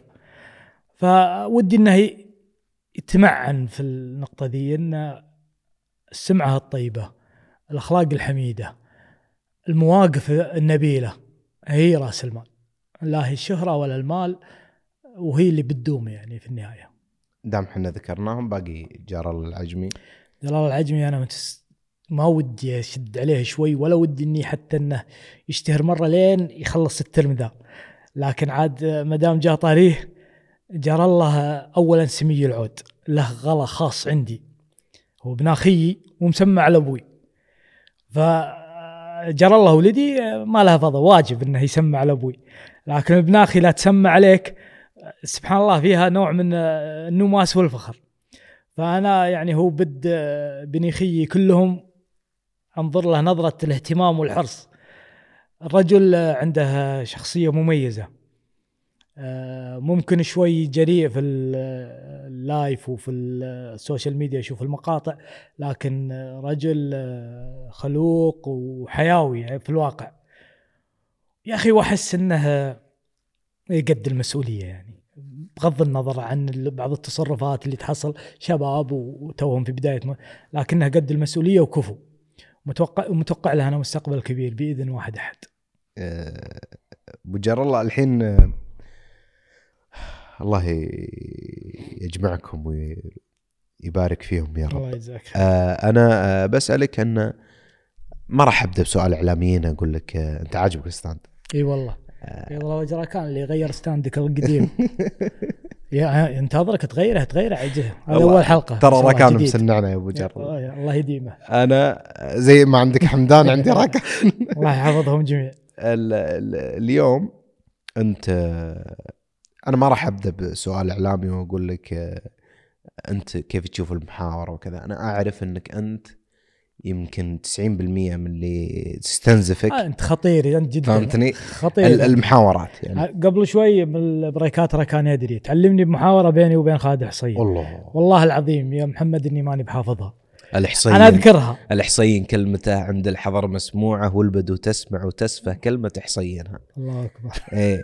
وأذكر إنك يوم تقول عينوني. لا هو عنده عنده آه، فيها بيت الخالد إيه وأنت لك يمنى تهو شبهه وتعطي منها. تعطيه منها. إيه يا سلام. آه، تكفى بذكر الثاني؟ والله إني ناسيها ناسيها. أنا أبيها. أنا عندي عندي مكتوب إيه أمام أمام الجمهور أنا إيه. أسألك بالله إنك تعطيني نسخة لأن خالد نفسه 20 مرة أطلبه ويعي وأنا ما أتوقع انك حصلتها عند خالد. لا لا ماخذها من راجح نواف. ما شاء الله إيه. يراجح الارشيف اي ويوم انت تقول آه، الارشيف السري. عينوني واستعنت وعنت لي مجموعة. لكن شو الجماعة ما الله بعاين ما الله بعاينها إيه. يا سلام. آه وكثير محاورات أو أو رديات. أنا حوارات الساعة ذي حلوة. لا صرت في- مجلسك و- وب- وب- وجوالك والدعوة بسيطة. إيه، ما ب- ما, تعتبر محاورة يعني. هذا هذه اللي اللي اللي ما تطلع أنا أتكلم عنها. وكانت جميلة جدا ودي إنها تطلع وكذا بعدين شفناك مع حسابات ال- الوهمية في تويتر كلها كلها هذه ما تعتبر محاورة أنا دامك في السعة وفي مجلسك ومرتاح رسائل وفي. جوالك إيه. الدعوة ذي ما هي محاورة محاورة الفعلية الميدان وضغط الجمهور ووراك آه، قبيلة تحتمي دونها وما تدري الشاعر اللي قدامك هو صاحي ولا مجنون. هذه المحاورة الفعلية يعني للأمانة ووقت محدد ترد فيه وتسنع أمورك مع الرياجيل فأنا أعتبر هذه اللي تحصل في الجوالات ما هي محاورة قد ما هي يعني تسلية شعرية. بس ذكرت بيت يوم خالد يقول لا هذا لك يعني من متى والمرضعة يحزنك ما يحزنها؟ إيه. إيه. ان في ذي في ذيك الفترة سبحان الله ارتفعت الإنسانية عند الناس إيه. يعني. إيه الحين ذكرت كل ردياتك وين الحمية مع خالد؟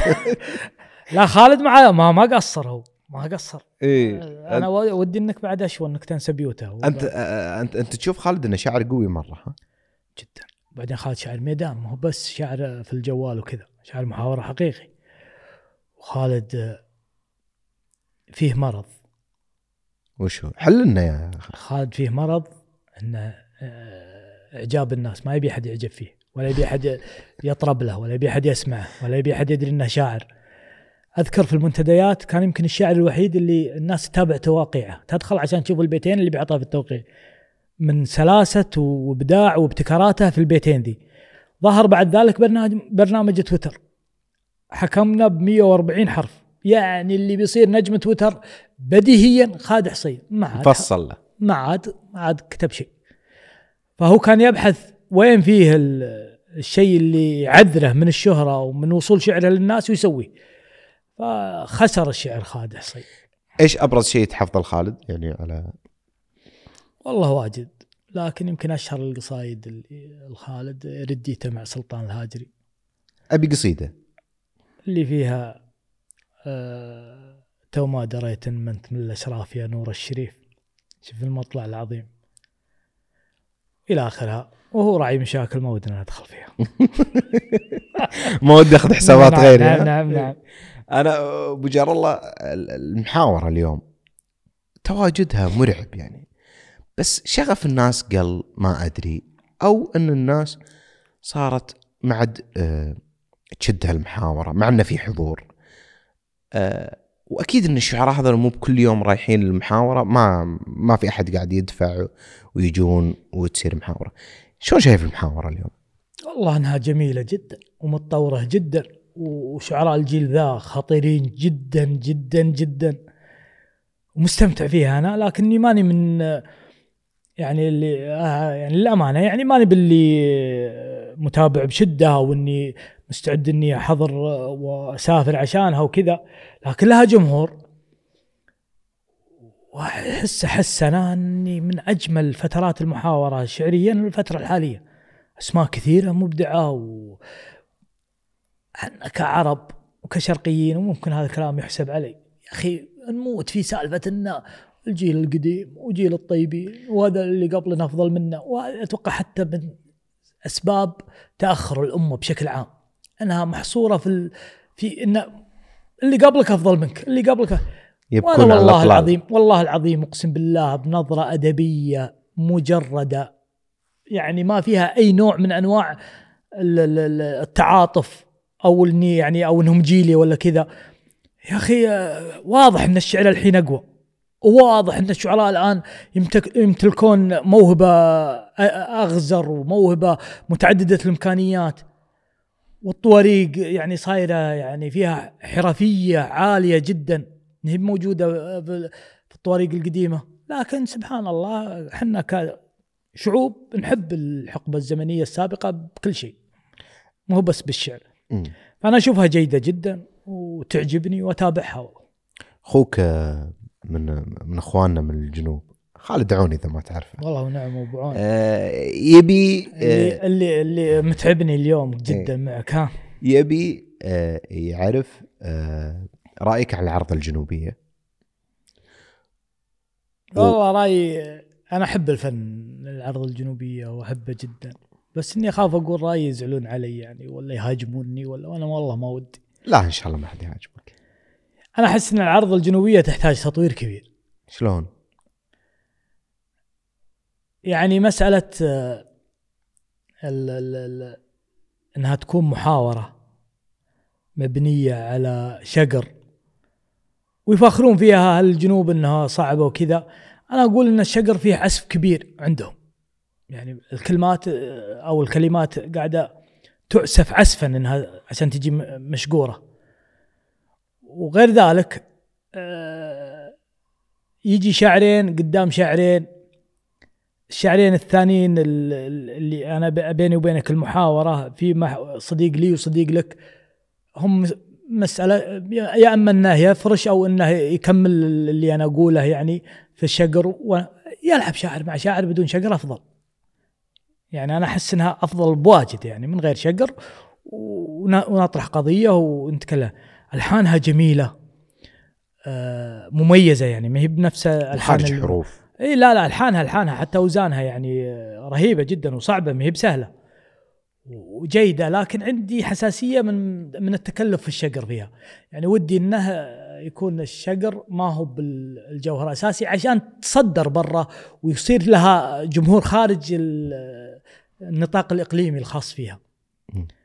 والموضوع والله يحتاج إسهاب أطول ويحتاج إني أجلس مع شخص مختص في العرض الجنوبية حتى يبين لي بعض الأشياء اللي ناقصتني لكن أنا محب لها والله أحب ألحانها. وأعرف إن أوزانها سبحان الله يعني ما هي بنفس أوزان الشعر العادية فيها صعوبة شوي بعضها أقصر وبعضها أطول أما بحرف ولا حرفين وجيدة ويعجبني أكثر من شاعر فيها على رأسهم عبد الواحد الزهراني دكتور عبد الواحد. وعنده يعني الله. عنده يعني القصايد اللي هو يسويها بعيد عن الحفلات. يعني كان فيها عمق كبير وكان فيها فن فن عظيم. ما ودي عادة أتطرق أنت ما قصرت. لا ما ودي أتطرق أكثر عن عبد الواحد لأن الاستشهادات اللي عندي أحس إني ما ما وده إني أنا أستشهد فيها. لا استشهد فيها. لا لا بس شوي. مشها يا أخوك. آه هو- يعني تصدر مشهد لكن. فن عظيم يعني. في بالمجمل فن عظيم. أنا قلت ملاحظاتي اللي كمحب لهذا الفن. تصدر مشهد في هذاك الوقت و- وكان طالع يعني آه، آه، بعد ال- الأمير خالد فيصل و. آه، يعني كان لها رواج يعني في حرضة جميلة جدا فن فن جميل فن جميل جدا لكن في المحاورة المباشرة أنا أشوف أن التكلف في الشقر فيها يعني شوي مخليها ما تخرج لخارج الإقليم اللي هي منتشرة فيه طيب أنا أنا بما أني تكلمنا عن جبنا طاري خالد بتجرد. آه، إيش رأيك في الطريقة اللي قدمها خالد عون اليوم؟ لما يكون واحد بعيد عن ال- جواله بسيارته ويقيم الشعراء بطريقة غير مباشرة. ويجيب هذا ويشبه هذا في هذا وكذا.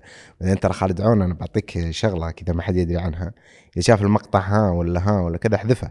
ما- بعد ما ينشره اي بعد ما ينشره شاف انه. اي مو بصح طيب عنده. هو اي فايش رأيك في اللي قدمه شوف تجربة خالد عون تجربة جميلة جدا. جدا جدا. لكنها مثلها مثل أي تجربة في المسألة ال- الأدبية بشكل عام. خالد يملك ثقافة. يملك ملكة حفظ جميلة جدا. عاد ما أدري هو هو هو يحافظ ولا حاط له جوال ثاني يقرأ منه؟ لأنه لا لا يحافظ ما شاء الله تبارك إيه، الله. لأنه شوف دايما مع عين عليه خير منه. نظارة شمسية فالظاهر أنه يلتفت على شيء وما أدري عنه يقرأ من مكان ثاني. لكن ملكة حفظ جميلة. بغض النظر حافظ ولا مو بحافظ إلقائه جميل. يضفي روح لل- للنص الشعري. أعتقد أنه خدم الشعر. في أنه سوق له بطريقة راقية أنيقة. خدم شعراء كثير. ما لقوا الفرصة أنهم يوصلون. أعتقد أن الناس وصلوا لهم بعد ما سمعوا إبداعهم عند خالد عون. وأعتقد أنه عاطفي بدرجة كبيرة في تقييمه للشعراء يعني لا حبك يا محمد قدم عنك شيء يرضيك. وما حبك ممكن إنه يهضمك حقك بعض الشيء. عز الله إنك جبت خالد. هذا اللي تصوري عن خادعون لكنه فتح باب المجموعة أنا قاعد أشوفهم الآن. آه، ذواقهم جميلة ويتكلمون عن الشعر والشعراء بشكل جميل وقاعدين ينبهونا ويورونا مواطن شعر جميلة إحنا ما اكتشفناها. أبو جار الله عندك فلسفة حلوة عن تناقضات الشاعر وانعكاساته على بيئاته وأنا مو بالانعكاسات أنا أشوف إن الشاعر بالفطرة متناقض. يعني قد يكون يعني ممكن غيري يخالفني لكن أحس إن الشاعر لابد إنه يكون متناقض. التناقض في الشعور في الإحساس يعطي مجال حتى في اختلاق الأفكار. يعني إذا كنت أنت صاحب نمط معتاد جامد ممكن تكون يعني صاحب مدرسة فكرية ممكن تكون صاحب كتب متخصصة في مجال معين. لكن كفنان وأنا أقصد بالفنان الأديب الراوي الشاعر الرسام. لابد أن يكون فيك تناقضات. مرة تكتب عن الحزن مرة عن الإفراق مرة عن اللقيا مرة عن الوصل مرة عن الجفاء. فتناقضاتي منجم إبداع القصيد. لولا التناقضات ما دخل ما خذينا القصيد من المنجم ذا. تناقضاتي منجم إبداع القصيد. لكن أحاسيس التناقض مضنية. أحيانا أحس ضلوع صدري من حديد. وأحيانا تكسرني تفاصيل أغنية. وعلى كثر ماني قوي باس وعنيد أحن لدروب ومقاهي وأبنية. فداك ماني العام يا العام الجديد أحيان نسيان الأماني أمنية اليوم في شعراء كبار نحبهم وكذا. يرون الناس أنهم يعني ما صانوا هذا الإرث اللي قدموه للناس. اللي ما صان هذا التجربة. كيف ما صانها؟ وضح لي عشان. يعني وصل لوصول معين قوي. نعم. قام يلعب هذا الوصول. صار ي- كيف يلعب؟ ينزل. من اليوم وأنت محجر لي بحجر لك. لا بس الله مو دورك هذا. فهمتني؟ طيب إيه، عشان أعرف أرد. الشعراء اللي أنت تعرفون؟ لأن لو قلت أسماء ما راح ترد. اي ما راح أقول. اي لا لكن أنا ما عندي مشكلة إني أقول أسماء. لا لا خلاص هو فالشعراء الكبار اللي ما صانوا التجربة إيش ترى هذا الموضوع؟ كيف بس ترى؟ عندي توضيح أنا بسيط. ما صار التجربة كيف يعني؟ عشان والله جد يعني مثلا والله مو من صالحك أنا عاد. طيب يا ابن الحلال اسمعني أنت. يعني ما صار التجربة كيف يعني؟ يعني نحقق آه، تجربة. صار يطقطق. يكتب مستوى أقل؟ لا آه، ها. مواضيع آه، ما ينكتب فيها. آه، طلوع ما يليق فيه خبقات يسمحون لي بين قوسين. يا أخي الخبقات ذي آه، أكثر ناس يدورونها. يعني أكثر الناس يدورون الخبقات ذي وهي اللي صايرة أصلا هي اللي هي اللي هي, هي اللي صايرة مرغوبة يعني. آه، صيانة الإرث أنا ماني عارف تحديدا أنت وش ترمي له عشان أقدر أجاوب. أكتب. إي والله. والله اكتب والله ما ما عندي مشكلة طيب. أفضل يا محمد عشان أعطيك إجابة يعني أنا ترى ما عندي مشكلة بس إيه. أبو جار الله يعني عشان أعطيك إجابة لو قلت يعني أسماء ما راح. يعطي أسماء أي والله أنا عندي تحفظ على الاسماء يكفي الهد اللي قبل شوي خلاص طيب. أنا بتهدى أنا وياك آه، عشان راكان وبصقر موجودين يفرقونا طيب آخر شيء ها ها إيه، يعني الإشكاليات اللي تحصل واللي يعني ونسيت ثالث إيه إيه فهمت فهمت الجو يعني إيه. ونشر الغسيل وهذا. يعني أنت كأنك تقول لي إن الفرزدق وجرير ما ما ما, ارثوا ما لهم إرث أدبي. وهو بهالطريقة. لا أنا لهم إرث بس ما صانوه لا بالعكس صانوا. لولا أصلا ما صار لهم إرث إلا من خلال خلافهم الأدبي ذا. إشكاليتنا مع الشعر في مجتمعنا ال- القبلي. إن آه، نعتبر الشعر ذا إنه ورث ال- ال- ال- ال- العرب الأولين الطيبين اللي فيهم واللي ما فيهم. من غير لا يعني نتمعن في تجربة القديمة للشعر. حتى في المدح المبالغات اللي كانت موجودة حتى في في صدر الإسلام. رسول الله اللهم صل وسلم عليه. قال في حسان بن ثابت كأنك خلقت كما تشاء. تخيل أنت آه، آه، النظرة الشرعية في الوقت الحالي لهذا البيت. مع أنه مقول في في أشرف الخلق وأكرمهم الرسول اللهم صل وسلم عليه. يعني بيلقون هذه لا كأنها خلقت كما تشاء وهذه فيها تعدي على القدرة الإلهية أو ممكن يدخلون منها الجيل هذا. لكن في ذلك الوقت معروف أن الشعر مبني على المبالغة. وهذه المبالغة يعني وإن كانت مسموحة مسموحة مع مقام النبي كرم اللهم صل وسلم عليه. لكنها أيضا في الوقت الهذي في الوقت الحالي غير مرغوبة لقصر الوعي اللي على الشيء جرير والفرزدق ما خلوا شيء ما قالوه في بعض ولا في جدانهم والحقوا جدان جدانهم. لكن الناس التفتت للجانب الأدبي في نصوصهم ما هو في الجانب الأخلاقي. أنا أقول دام القصيدة فيها فن وفيها أدب. أدب من باب اللي هو يعني لمسة أدبية فنية ما لها خص في الأخلاق. إبداعية فالموضوع مستساغ. الأخلاقيات هذه تعود للشخص نفسه تحاكمه على أخلاقياته هو كشخص. لا جاك خطب منك لا تزوجه. وإن شفته في محل لا تقوم فيه القومزة. الإشكالية عندنا أن أنهم ينتقدون العمل الأدبي ويقدرون الشخص. وهذا هذا هذا تناقض سيء جدا. الإشكالية العظمى حاليا إن آه، أو إن ال- الإشكالية العظمى في الناس حاليا انه عندهم تناقض في تصرفاتهم. يعني ينتقد عملك الأدبي قصيدته فيها وفيها وما فيه رجال فيه خير يقول القصيدة ذي ومدري إيش ينتقد القصيدة اخلاقيا. والشخص نفسه لا واجهه طيره وحلف عليه وعزمه وقلطه في صدر المجلس وقال وقال وأنت وأنت. وهذا خطأ. اخلاقيا لا تحاكم النص الأدبي حاكم الشخص نفسه. مو أنت إذا تبي أخلاقيات ال- الشعراء ترتفع في قصايدهم عطهم حقهم في في الحياة الشخصية بحيث إنه ينعكس آه، رأي الناس فيه أو احتكاك الناس فيه على قصيدة. فعندنا إحنا مشاكل في النقطة هذه، بالنسبة لي أنا كل عمل أدبي أتعامل معه كعمل أدبي. إن شاء الله حتى فيه أي تجاوز كان، دام فيه إبداع أنا ما عندي مشكلة لأنه عمل أدبي. عندي مشكلة مع الشخص اللي كتبه شيء ثاني، يعني ممكن أحترمه ما أحترمه شغله، لكن النص أنا محترمه لأن فيه إبداع. والله أبو جار الله إنك أثلجت صدري بالرد جدا الله يسلمك. إي والله. لأن صدق اليوم أنا الاحظ إن أو- ترى ما هو بس بالشعر يعني هم ينتقدون ناس موجودين في ال social media ذا إيه. خبر ذا فيه ما أدري فيه ويتكلم عنه في في المجلس ويتكلم عنه في كل محل وما أدري إيش ولا شافه في المطار ركض وراه يصور معه و- لا يا ليت كذا يعني- أنا واحد قال يعني شيء غريب قال والله لو يجيني فلان بداية شهرته.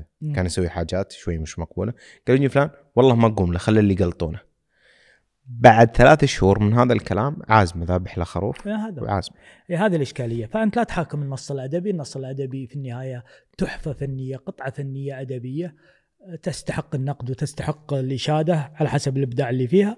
عندك آه، أخلاقيات، عندك شيء حاكم الشخص اللي صدرها لك. على طاري التوافيق وإنك أنت من الناس اللي أنا. أنا أحب ترى. الناس اللي يعني متفائلين لا اللي يذكرون إنه ترى أنا عندي توفيق وعندي. كذا ما أحب أنا اللي- أقول أنا أقول آه الأمور اللي دوافع فعلها ما هو بلله الأمور اللي دوافع فعلها ما هي بلله حايل من دونها ضميري الحي وحيائي ساوم الطيب على عطفه وخذ صافيه كله واحذر تساومني بحاج- بحاجات تخدش كبريائي أنا رجال احترم رقيبي الذاتي وجله جاب لي توفيق ربي شيء ما جابه دهائي يس. أنا معترف فيها حتى في نصوصي. توفيق الله أهم من ذكائي وأهم من سعي وأهم من من كل شيء سويته في حياتي. لولا التوفيق ما حصل هذا كله. ال- فأنت أبو جار الله يعني لو واحد كذا بيمسك ال- التجربة حقتك يلقى فيها 700 موضوع. بس الميزة في المواضيع الواجد هذه إنك ما حطوك الناس إنه أوه ترى هذا شهرته بسبب الشغلة هذه. ولا فهمت؟ في في شراكات في في في الشهره هذه. فواحدة منها إن الناس ما حطتك آه أنا قاعد أتسلق على الهلال نادي. الهلال وكذا. علما بأن أنا أشوف إن نادي الهلال قدم لك كثير يعني جاب لك جماهير ما هم بصوب الشعر يعني. والله إني ما أذكر يا محمد ما أذكر. إن تشجيعي للهلال يعني كان power شعري لي. أو إنه power جماهيري لي. يكفي الصور اللي كانت تنزل. نادرة. حضر يعني حضرت مرة واحدة في في, في بتصوير في ملعب الهلال. ولو ما كنت وقتها أعرف نايف السهلي الله يذكره بالخير وصورني من بعيد وهو في الملعب. هو من مصورين النادي. ما ظهرت الصور دي. وعلى العكس يعني أنا كسبت مثلا الهلاليين ويجيني سب ربعة كافي من باقي الأندية. جماهير باقي الأندية ولو تجمع جماهير باقي الأندية على بعض الأهلي على الاتحاد على النصر على بيطلعون أكثر من جمهور الهلال. يعني هي كمعادلة جماهيرية خاس خسرانة. اللي يحتفظ ويتحفظ برايه مستفيد أكثر مني. لكن أنا إنسان أحب أقول اللي أنا أحبه. رأيي فيك رأيي في الكورة رأيي في في, العيشه اللي ناكلها زينة ولا مي بزينة. أحب أقول رأيي يا أخي. ولا أشوف إنه حكر. يعني أنت ليش من حقك كمتلقي انك تكون هلالي ولا نصراوي وتصرح في الشيء ذا. وأنا كمشهور ما هو من حقي اصرح في ميولي. ليه؟ وش الفرق بيني وبينك؟ لانك انت يعني مثلا تتابع الشيء يعني أنا اي نصراوي مثلا مبدع في حاجة ما تقبل ابداعه لأنه نصراوي هذه معادلة خاطئة يعني.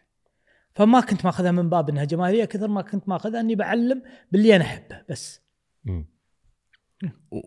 وشلون شايف يعني شلون شايف الهلال؟ أحب الهلال؟ جدا يعني. لا لا تجلس أدري جدا, جدا. بس شلون جرى الله يوم قال أشجع مدريد ما أشجع برشلونة قلت بصرك. طبعا هو جاب ان رونالدو مع القضية الفلسطينية وان ميسي ما هو مع القضية أعطاه المعلبة. اي فكبر كبر الموضوع إيه؟ فصار صار دور الأب وان هذا واجب شرعي وقلت ما عندك مشكلة. صراحة. بس قلت اسمع قال ها قلت إياني وياك ما تصير هلالي. كان يمكن عمره ست سبع سنوات. قال لا والله أنا أحب الهلال أحب ياسر القحطاني. قلت بس بيض الله وجهك. فأنا سامحته في كل شيء إلا في الهلال. ال- ال- الهلال اليوم ك- كنادي سعودي وكذا آه كيف تشوفه؟ خلي أنت أنت خلي خلي أنت, أنت متابع كبير؟ خلي الهلال. آه لو نبي نتكلم عن آه، الدوري السعودي بشكل عام. والله العظيم. أقسم بالله أني أستمتع في مباريات النصر. آه، خلي الهلال. وأنا هلالي في الفترة الأخيرة. الدوري السعودي انتقل نقله نوعية يعني صراحة. والله العظيم وربي علي شاهد إني أمس أو قبل أمس اسولف أنا ويا واحد من الشباب قلت يا أخوي دوري إنجليزي دوري سعودي وقفل. حتى برشلونة ريال مدريد يمكن لي ثلاث سنوات ما شفتها. المباراة دي من بعد ميسي ورونالدو بهتت. لكن الدوري السعودي صار فيه نقلة نوعية عظيمة يعني ما بسهلة. إني تخيل يعني إنك تحضر مباراة فيها نيمار ورونالدو وعندي هنا ساعة زمان. أحرك من الكويت أو أكون في الرياض. طبعا طيارة لا أحد يحسبني مسرع وأنزل وأشوف رونالدو يلعب. وتخيل ونيمار 1 2 مع سالم الدوسري. شيء يعني بالأحلام. يا أخي بال PlayStation كان صعب توفر فلوس نيمار تجيب الهلال. والله العظيم وهي PlayStation فتطور كبير جدا. وشيء يعني ما أدري وش أقول لكن أحلامه صارت حقيقة. أبو جار الله آه، أنا سالت قلت مين مين من المشاهير ما تحبهم؟ قلت لي أنا كنت ما أحب كريستيانو. نعم. بعدين شفت إنه أثمر فيه التقدير في السعودية أحب. يا أخي حبيت آه، إنه بعد يعني العقد الكبير وبعد الاهتمام اللي شافه أغلب اللي يجونا من برا يعني حتى بعضهم عرب. على كثر ما يجيهم تقدير ويجيهم فلوس يا أخي جحادين وهو ما له قيمة أصلا يعني له قيمة ممكن جماهيرية لكن ما يعني التكريم الفعلي اللي حصله يحصله عندنا وفوق ذلك جحاد كريستيانو يعني بعد ما انتشر آه، المقطع اللي يلعب فيه مع الغامدي أعتقد وبعد ما شاف إن لها يعني قبول عند الشعب السعودي صار لا سجل في الملعب يسويها وصدرها للعالم يعني. يعني حسيت وكلامه الطيب دايم عن عن المملكة يعني. حسيت إنه أثمر فيه الطيب. وأنا الرجال اللي يثمر فيه الطيب يا أخي آه، أحس بيني وبينها ألفة. ولا من أول والله إني كنت أحس إنه أناني ويحب نفسه وفوق ذلك أنا برشلوني وهو مدريدي فكنت والله إني ما أحبه. جميع مقومات منطبقه عليه. إي إي فتالي والله بعد والآن رغم إنه نصراوي وهذا يعني للأسف لا تجاه الهلال لكن عاد عاضنا الله آه، بمتروفيتش. أنا أقول آه، جبتوا لكم لاعب خطر ومصيبة وجبنا لكم عقل مصايب مترو. يا أصحابنا عقب البطاء والغيبة يا مرحبا واخذوا ثلاثة واسروا. المباراه الاخيره لكن فعلا يعني الح... الرياضة السعودية والحراك السعودية بشكل عام مبهر ويسعدنا ونتمنى إنه يستمر وتح وكله يعني تحت قيادة عراب هذا الح- الحراك كله سمو الأمير محمد بن سلمان الله يحفظه. آمين. آه كيف شايف آه أنت يعني تقول لي إن آه أنا من ذاك الوقت أنا آه، ارى ان الأمير محمد بن سلمان آه مؤمن في إن عنده خطة تطويرية وإن الناس يعني شوف أنا ما ادعي إني عالم الغيب ولا إني يعني أوه إني خبير ولا كذا. لكن أنا أحب التغيير يعني أحب التغيير على جميع الأصعدة. وعندنا تجارب خليجية يعني كان فيها تغيير يعني لمسنا التغيير فيها. آه الإمارات قطر. يعني آه، في فترة زمنية ما هي بطويلة انتقلت من من مكان إلى مكان. فالسعوديه عمود البيت. على ما قيل عمود البيت الخليجي. عمقنا الاستراتيجي. حنا ككويتيين لمسنا يعني أهمية السعودية آه، في أزمة الخليج آه، بشكل لا يمكن أن ننساه يعني. بعد الله يعني لولا موقف الملك فهد والمملكة العربية السعودية كان حصل شيء ما حد يتمناه. فكان ودي إنه يكون في السعودية تغيير آه، يواكب ال- ال- ال- النشاط اللي موجود في دول الخليج. ومع بداية ال- ال- ال- الحراك ومع بداية التغيير أنت خابر تويتر يعني شوي يعني بيئته سلبية. فأنا كنت آه، منحاز وشايف إنه في تطور فكنت مؤيد جدا وحاب والحمد لله اللي وصلنا له الحين ما شاء الله تبارك الرحمن مثل ما قلنا قبل شوي كأنها أحلام وتحققت يعني شيء ما حد كان يتوقع. وعندك أبيات 2018 اللي آه، الأبيات اللي آه، في سمو الأمير محمد في من 2018 كانت من هالباب انه كان في تغيير وكان في أمور لكن كان في محاولات لتهميشها يعني. وأنا أشوف إن آه، الشمس ما تغطى بغربال يعني. فيقول عيننا تهمش فعولك للعمى. يا مجدد نهج واجرأ من نهج وقع تأثيرك على العالم كما وقع سيل مهد القاع. وسهج جيت مثل الماء عقب طول الظما. يا مجي جيت مثل الماء عقب طول الظما. واللسان بذكرك ومدحك لهج جادك الغيث إذا الغيث هما يا مجيا غير وسر وبهج دونك دمية المطانيخ اتحمى ولا احتمل ميقاف ترخص لك مهج. أنت مثل الشمس في كبد السماء ما لغيرك لا بدا نورك وهج. الله.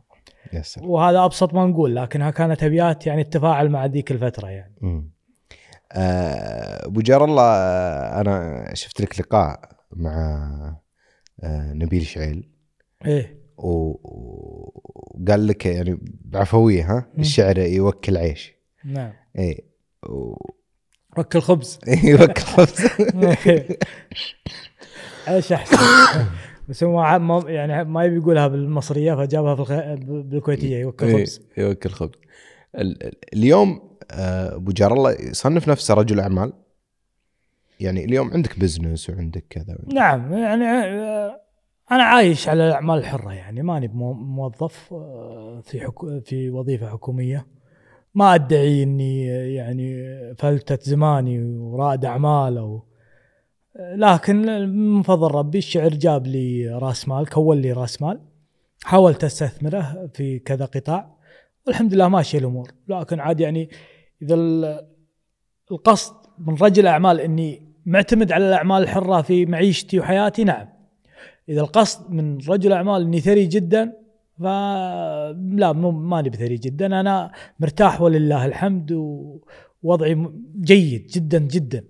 قد يكون ممتاز يعني على حسب قناعتي لكن أنا أعرف اللي يتوقعونه الناس أو اللي يشوفونه الناس. إيه، مو على الحجم. اي نعم. إذا إذا جيت بقسم قطاعات استثمارية اللي أنت فيها. نعم. مطاعم كافيهات عقار. عقار والمجال الصحي. مجال الصحي. نعم. شدني الموضوع على إيش المجال الصحي؟ آه، في قطاعات اللي يعني تخدم آه، المجالات الصحية. يعني عندي شركة مختصة في تقديم الخدمات الصحية لكبار السن إيه. للأطفال لرعايتهم يعني. وش أكثر مجال شدك من هذه الحين؟ عقار العقار لابن البار على ما قيل. ربع آه، عندنا بس التغذية بالسعودية. والكافيات والمطاعم ذي ما قلق، ها؟ ما حبيتها هي فيها ازعاج كثير. عقار عندنا بالسعودية؟ السعودية لا والله في السعودية عندكم أسهم. لا. لكن في الكويت أنا معتمد على إحنا إحنا إحنا ندعوك للعقار في السعودية. والله إن شاء الله يصنع الله- فارق. إذا الله كتب إن شاء الله وجاب رزق إن شاء الله نشتغل معكم عقار بإذن الله. على طاري آه، علاقتك مع الفنانين. ليش ما عندك قصائد غنائية يعني؟ ليش؟ أنت عندك تجربة واحدة عشان نقفل عليك الباب اللي هي مع نبيل شعيل الوطنية. غيره ليش ما عندك قصائد غنائية؟ مع فنانين يعني فنانين. معروفين وكذا. والله يا محمد أنا أعتقد إن قصيدي ما ينفع يعني أغاني. يعني أحس ال- الشعر الغنائي يحتاج يحتاج اولا الشخص يعني مع الملحنين وعايش الجو ويعرف شعراء غنائيين ويعرفون التركيبة كذا والمدخل كذا والطلع. أنا شاعر نبطي عادي يعني ماني قد تكون لغتي بسيطة ولهجتي بيضة في نصوصي العاطفية خصوصا لكن تصدق إني مرات يعني في قصايد بسيطة أكتبها لما اعرضها على الملحن يقول لا يا ولد الكلمة دي صعبة حاول تغيرها حاول تبسطها. يعني يبون كلام بسيط جدا أنا ما اعرف اكتب الكلام بسيط. ولا أبي أدفع فلوس عشان يغنون لي. فعشان كذا ما أحس. أتوقع إنك تحتاج ادفع فلوس. ولا لا، ولا هي واحدة من الثنتين يعني, يعني يا- في في قصايد صعبة. هذا اليوم سعد الرشيدي آه، عاد يغنوا. عاد الله ييسر لك ملحن يحبك وياخذ سعد بن قصيدك. جدلان. إيه على آه. الملحنين. شوف من اللي لحنوها اللي لحنوها ما هم محتاجين فلوس. طيب ما تحس إن عنده زحمة المفروض توصل له قصيدك؟ لا والله هذا ملحن هو اللي يختار اللي يبي. إذا أنت بتفرض نفسك لازم تدفع. أما إذا تبيه على ذائقته هو حر في ذائقته يمكن ما يعجبه قصيدي. وأنا من الأساس أقول لك قصيدي ما هو يعني اللي يعجب الفنان نفسه. ممكن يعجب ملحنين يفرضونه على فنانين؟ ممكن. هل نبيل يوم غنى لك كنت مبسط المفردة إيه، ومبسط ن- نبيل غنالي ب... ب... بتنسيق من وزارة الإعلام الكويتية. ما هو باللي نبيل كلمني وخذ قصيدتي. وزارة الإعلام طلبت مني عمل وطني. فقدمت لها فأتوقع أن نبيل عرض عليه العمل فغناه لأنه وطني يعني. إحنا نكون صريحين يعني ويش يعني إيش فيك أنت؟ ما إذا ما تبي تدفع فلوس حبيبي ولا أنت بكاتب كلام بسيط جدا ما- راح تغني لك اللي يحبك ملحن ما هو بحاجة فلوس. طيب لو أنا الحين جيت قلت لك أبو جار الله من تبي يغني لك؟ وش القصيدة؟ وش القصيدة؟ ما أدري. تدور الأرض مثلا تركبها الماء. ها ها تدور الأرض على سبيل المثال. أنا القصيدة ذي تحديدا أحبها يعني وقصيدتي وكذا بس تدري إني أنا ما قلتها في, ولا أمسية. وخذاها الغامدي الله يجزاه خير ويذكره بالخير وشالها ما عندي خبر. وصارت ترند وحفظوها الناس وأنا متأكد 90% ما يدرونها لي. فهي توافيك ترى الأغاني تحديدا لأن اللحن يلعب دور الأداء يلعب دور. يعني في أغاني الشعب الخليجي كله حافظها.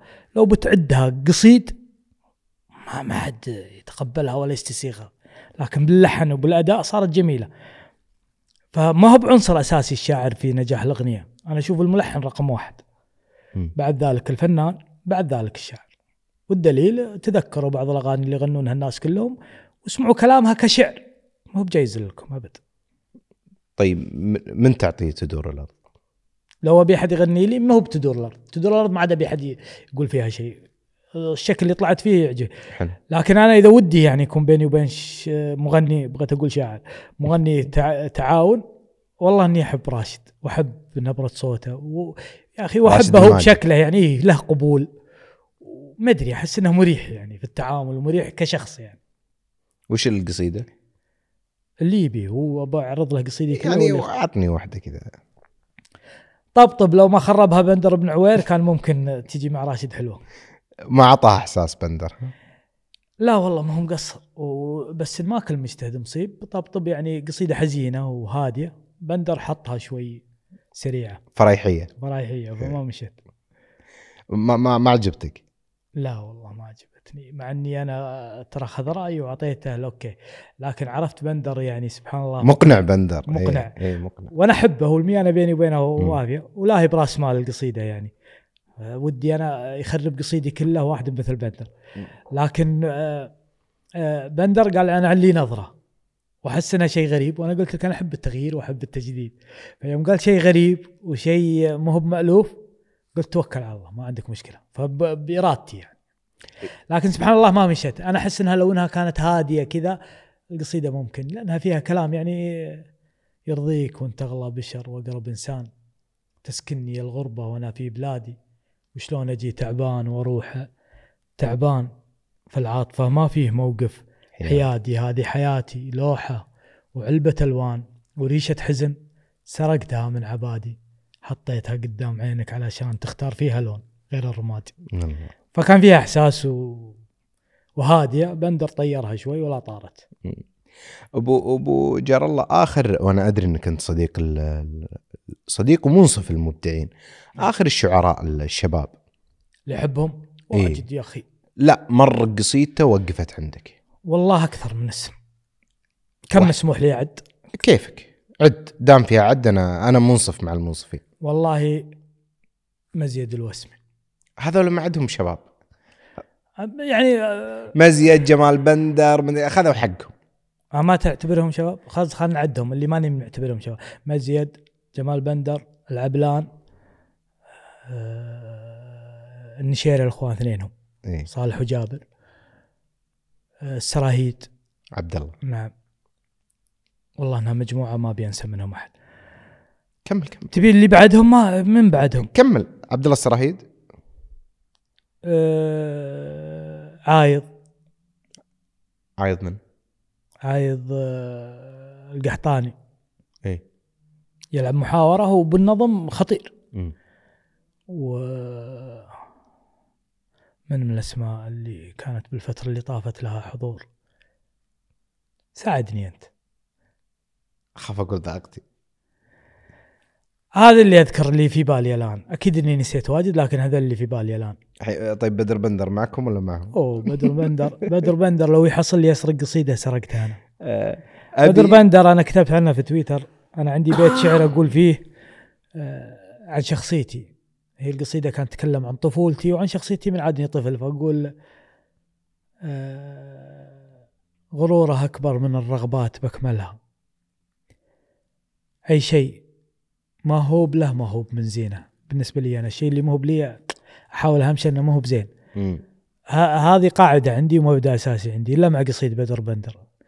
بدر بندر لو بيبيع قصيدة شريتها كلها ما عندي مشكلة. بس وين الانصاف؟ أنت تقول أنا منصف اللي مو بلك مو بزين؟ شخصيتي غرورها أكبر من الرغبات بكملها. أحيانا الرغبة يجي بينك وبينها كرامتك وغرورك الذاتي. فأنا غروري وكرامتي وأموري هذه أكبر من رغبات. أي شيء ما هو بله ما هو بزين.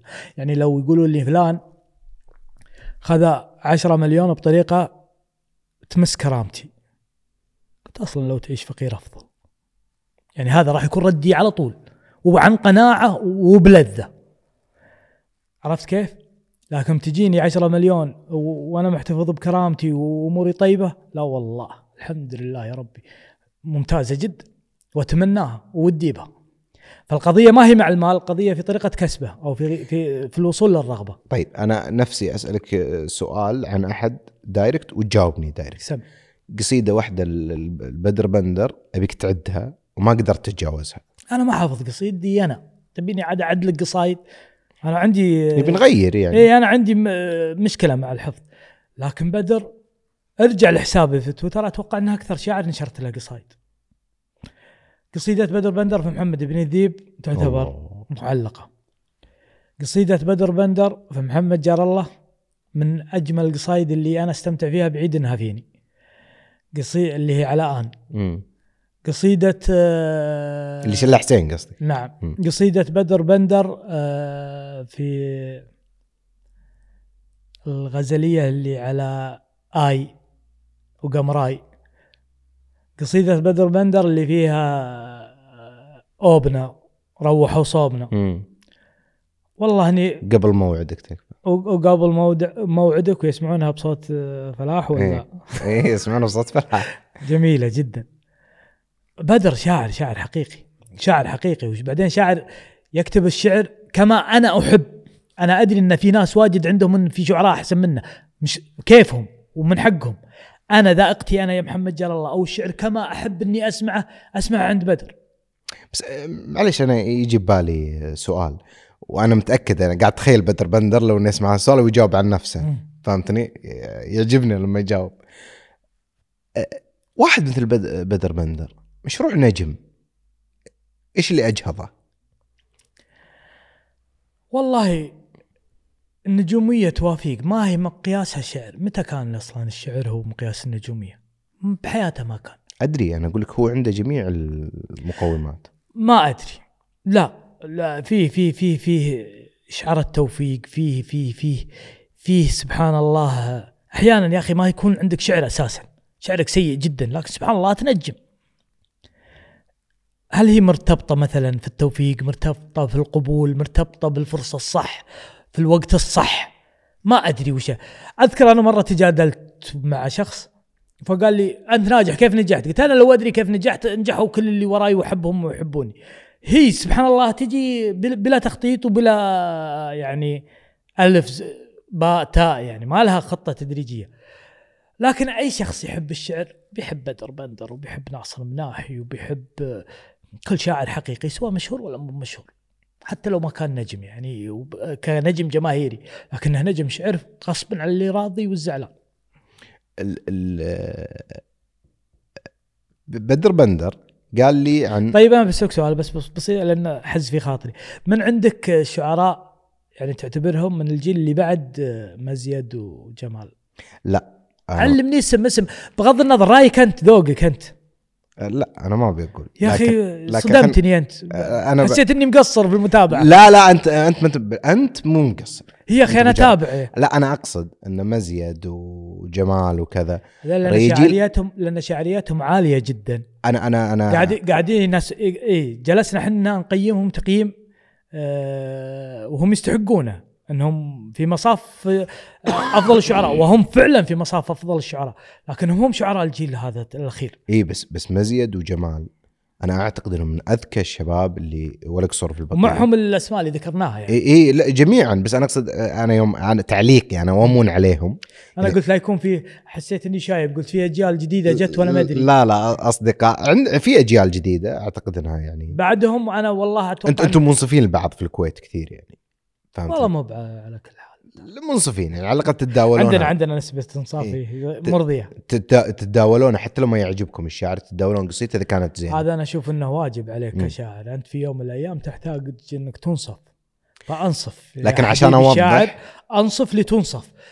أنت طلعت مذيع خطير. خليني أوضح. أنت حطيتني في أنا أوضح إن جمال آه، بندر ومزيد واسمي على وجه الخصوص اول شيء هم أصدقاء وامون عليهم. وأحبهم. شخصيا وشاعريا وكل شيء. لكن أنا أقصد انهم خذوا حقهم. خلاص. تقدرون تقولون مزيد جمال مزيد أنصف نفسه وجمال نعم. أنصف نفسه. نعم. وأنا أعتقد إن هذول الشباب اليوم هم آه، هم وكذا أحد معهم. يعني. الدائره تتسع. عرفوا من أين تؤكل الكتف وعرفوا آه، يتعاملون مع مع الإعلام بشكل صحيح. والله بغض النظر عن التعامل مع الإعلام في ناس في الإعلام واجد دابلين سبودنا لا عرفوا يكتبون شعر. ما يلغي ما يلغي لا عرفوا يكتبون شعر في شعراء. بس ما ما, ما نجموا إيه، بغض النظر ما نجموا لكن مو مسألة انه نجاحهم مربوط في إنهم عرفوا يتعاملون بالإعلام قد ما هو إنهم عرفوا يكتبون شعر مختلف جدا يعني ومميز. للأمانة والله أنا أقول الكلام هذا والله العظيم وأنا آه، يعني أشوفني مقصر حتى في الاشاده فيهم. إحنا بس ما نبي الشباب يزعلون منا هذه رمية مرتدة يعني أو هجمة مرتدة. آه، أبو جار الله. ومن اليوم وانت آه، خلني شوي أنا. إيه لا حطيته في الحسابات. والله العظيم إني آه، يا أخي أحس بت- بتأنيب ضمير. ليش؟ إني- إني خليتك يعني صراحة وعدتك في هذه الحالة الصحية وإنك متحامل على نفسك الله يبيض وجهك في سبيل إن نظهر في اللقاء هذا. الله يجزاك خير أبو جار الله قسما بالله يا في برد إنه مو طبيعي لنا ثلاث أيام عز الله برد وأنا مريض والمكان بارد مع الإضاءة بالعادة تكون حارة يعني والله ان مطفين التكييف وإن الاضاءه إيه؟ ثلاثتنا لا درجة حرارة نعاني- خمسة. نع- نعاني من الحرارة لكن أنت الله يعينك يعني إيه لا درجة حرارة والله ركان برد فعلا يعني لهالدرجة والله هذه وصقر أعتبرها ت... وش رايك شلون الجو بصقر؟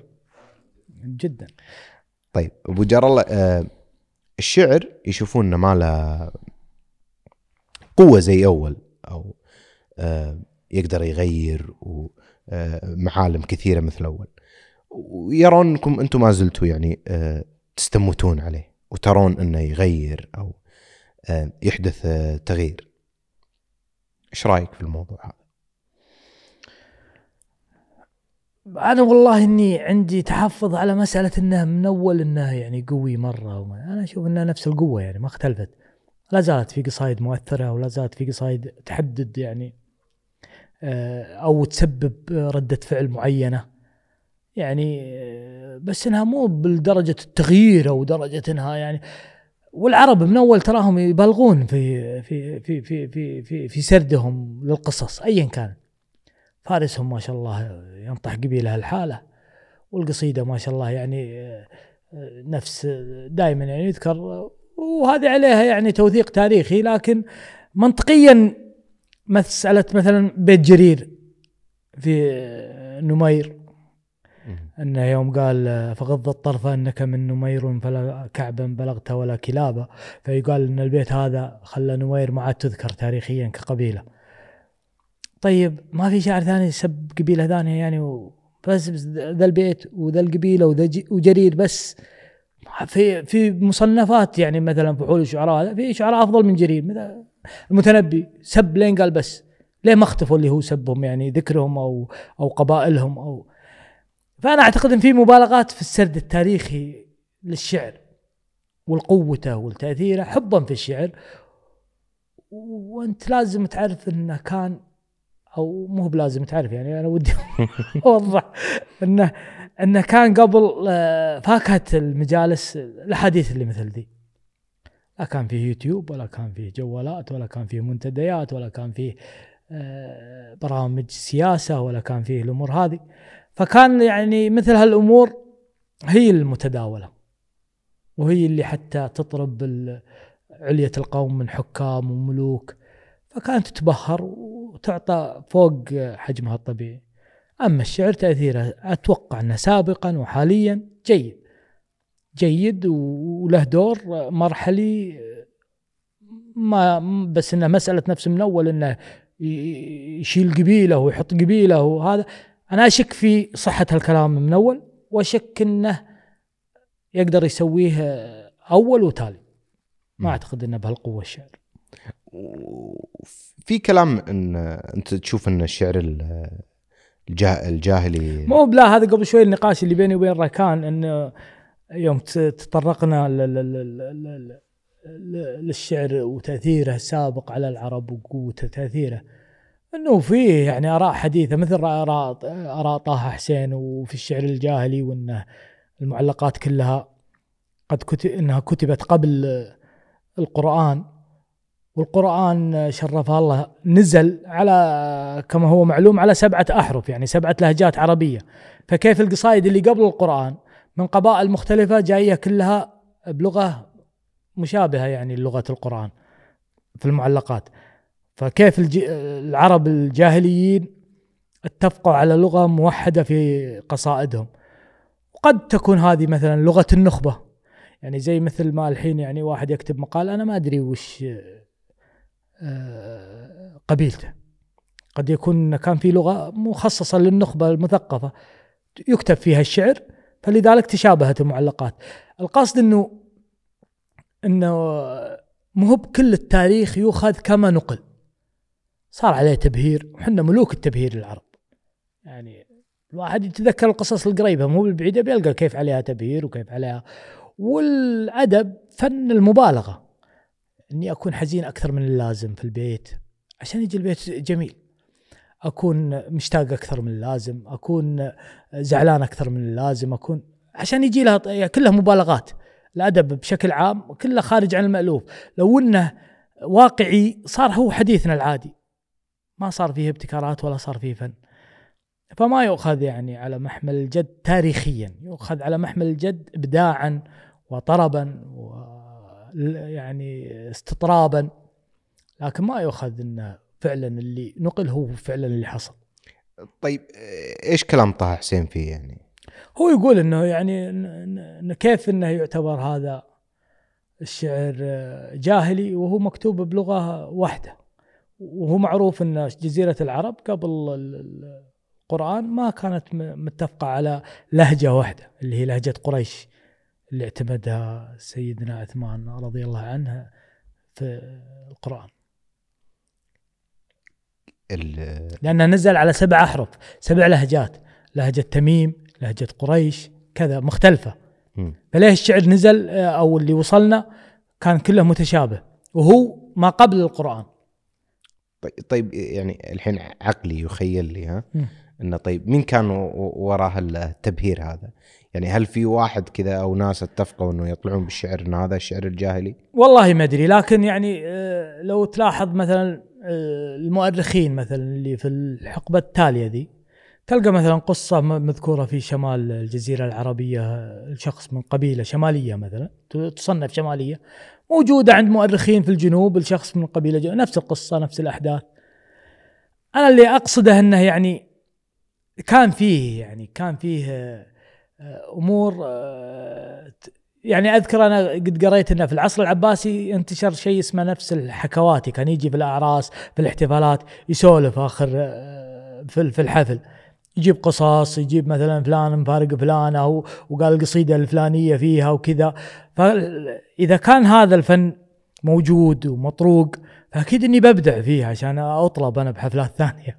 فراح أبدع سواء في نظم القصيدة في حبكة القصة. فلا يمكن أن كل اللي نقل لنا أنه واقعي فعلا. لكن مثل قصيدتنا الحين اللي إحنا نكتبها في الوقت الحالي. الموقف بسيط بيني وبينك وأنا أسوي قصيدة ما شاء الله تبارك الرحمن. ثلاثيه اللي, اللي أقراها يحس إن صاير شيء ما عاد وراه شيء. هو يمكنني أنا من دبلة تبدا مني من دبلة تبدي منك إنك ما تحفيتني عدل فقط ما هو بأكثر خيالك أعطاك. إيه عاد تروح الموضوع يسهب الشاعر في, في التضخيم. أتوقع إنه حتى في السرد التاريخي في إسهاب. وفي تضخيم وفي تضخيم. كل الوقائع. فهذه أنا وجهة نظري اللي قبل شوي نسولف فيها أن التاريخ يقرأ بعين مدركة لهذا التضخيم اللي كان يحصل في في نقل الروايات. لأن الناس يدونون بعواطفهم أكثر ما يدونون انصافا. ومقولة مشهورة التاريخ يكتبه المنتصرين دائما يعني مآثر المهزوم اللي راحت عليه ذا ما حد يسجلها حتى لو كانت زينة. والمنتصر لا يمكن إنه يكتب يخلي مثلا المؤرخين يكتبون أشياء تمسه وتضره. انصاف عزيز. وكل وكلهم طبعا ما يم ما يمنع انه انه إنه الأساسيات قد تكون حقيقة. لكن أنا قصدي إن إحنا كعرب ملوك البهارات في الحكي وفي م. وفي السرد وفي النقل. فتتضخم الروايات هذه. وتصديقا للكلام بعد إنه يعني في أزمات قريبة يعني. آه مثل مثلا آه حرب مصر وإسرائيل وكذا. تسمع من الطرف هذا وتسمع من الطرف هذا كلام ثاني.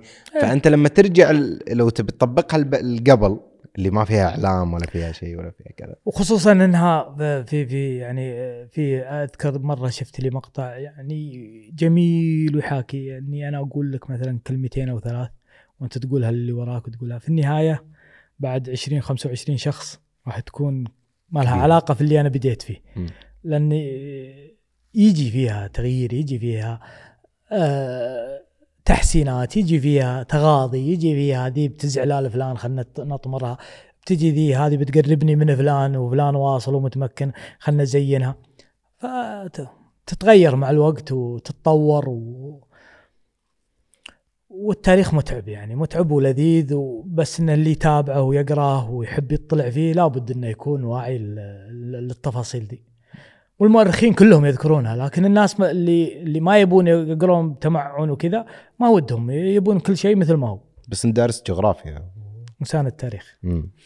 بس أنا أنا أبو جار الله آه في المواضيع هذه يعني بالطريقة هذه اللي طرحتها الكلام وطريقته والنقل. تحس إن الغيبيات بالنسبة لك من أكبر النعم إن في حاجات واجد أنت ما تعرفها؟ نعم. أنا في قصيدة لي اللي يقول فيها يقولون اللي عاد أقول لك اللي يقول يقولون مفنية رجال الفقر والشيب. وأنا أقول مهما كان تبقى رجال رجال يقين العقول الواعية من نتاج الريب وتصاعد.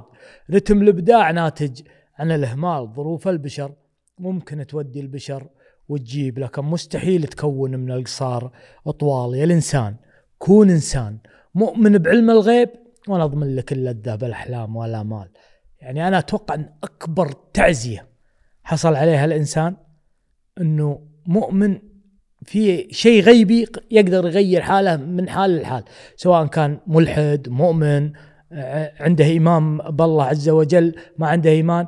لكن وجود الغيبيات هذه يا أخي أمان أمان أمان نفسي كبير. فالحمد لله على نعمة الإسلام والحمد لله على نعمة الإيمان بالغيبيات وبالغيب. أمان نفسي تحس. نعم. يعني تخيل أنت مجرد من من هذا الأمل من هذا الارتباط الروحاني أنه في لحظة و- ورمشة عين ممكن يتغير حالك من حال إلى حال. تخيل. راح توصل مرحلة اليأس. واليأس أخطر ما يمكن أنه يصاب فيه الإنسان اللي هو حالة اليأس. حتى في المرض. لا صار يعني آه، أنت يائس لا يمكن أن الأط- الأطباء يساعدونك بشيء. حتى لو العلاج متوفر. وجر الله أنا ممنونك. طول عمرك. الساعة خمسة ونص الفجر. الله يجزاك خير. أسهرتك؟ لا ما أنت والله. تبيني أصلي الفجر من, من حبك. الطاعات الله يطول عمرك. الله يطول بعمرك وشكرا والله اللي وسعت صدرك. الله يجزاك وأنا خير. والله ممنونك. وبجر الله اسمح لي آه، بقول شغلة. إن آه، يا أخي عندك آه، إحساس عالي في هذا شيء نبيل ها. إن الناس اللي يشتغلون كذا ودك تقوم معهم ودك إن شغلهم يعني يكون جيد ودك إنهم يكونون في حال جيد. رايتها في تفاصيل كثيرة والله الله يرحم والديك والله يا يعني وأنت ما أنت محتاجنا لكن الله يطول عمرك. الله هذا الله يرفع هذا. من يعني يثمن جهود الآخرين. الله. يرفع قدرك. والله يا أبو عبد الله نجاح البرنامج يحسب لي بشكل أو بآخر. فإن نجح البرنامج فأنا مستفيد أول. ماني حتى يعني فأنت تقول هالكلام من أخلاقك النبيلة و... ومن, ومن طيب راسك. لكن آه، ما ل- الطيب إلا الطيب اللي يوازيه. انت طيب وتستحق آه، التعامل الطيب. الله يجعلني من حسن ظنك لكن آه، أرجع وأقول أبو جار الله أنا ما أحب اللي يطولون في الختام لكن. آه ترى الله ولدي دائما يقول أنا ما أحب لحظات الوداع. إيه. أحس إنها سارقها من ترجمة فيلم وذبحنا فيها. كل ما جيت بقى قال أنا ما أحب لحظات الوداع. هذا مرهف إحساس بس ما يبين. أنا ابو جار الله يعني أعتقد إن الناس ما يجتمعون على شخص إلا وهو يفيض من نبل الله يجعل والمحكات كثيرة اللي شفناك فيها. أنا شفتك الله. عن قرب فيها. الله يرحمه. وأعتقد أبو جار الله في وقت من الأوقات أنت ما كنت تعرفني. أنت أنت. الله يرحمه. وطريقتك واحدة وأسلوبك. واحد. شكرا لأنك. تشعر بالناس من دون ما يتكلمون. الله يطول عمرك. تتبناهم ها؟ الله تتبنى. مشاكلهم امورهم الله يرحمه وظروفهم الله يجعلنا على ظنك إيه ان. أن ربي رزقنا بستره. إيه لكن آه، الله ساتر علينا. والله يجعلنا على ظنكم. يتكلفون كثير لكن القبول من الله. الله يرحم والديك. والله يجعلنا يطول من. المقبولين. أنا أكيد إن شاء الله بشوفكم مرة ثانية.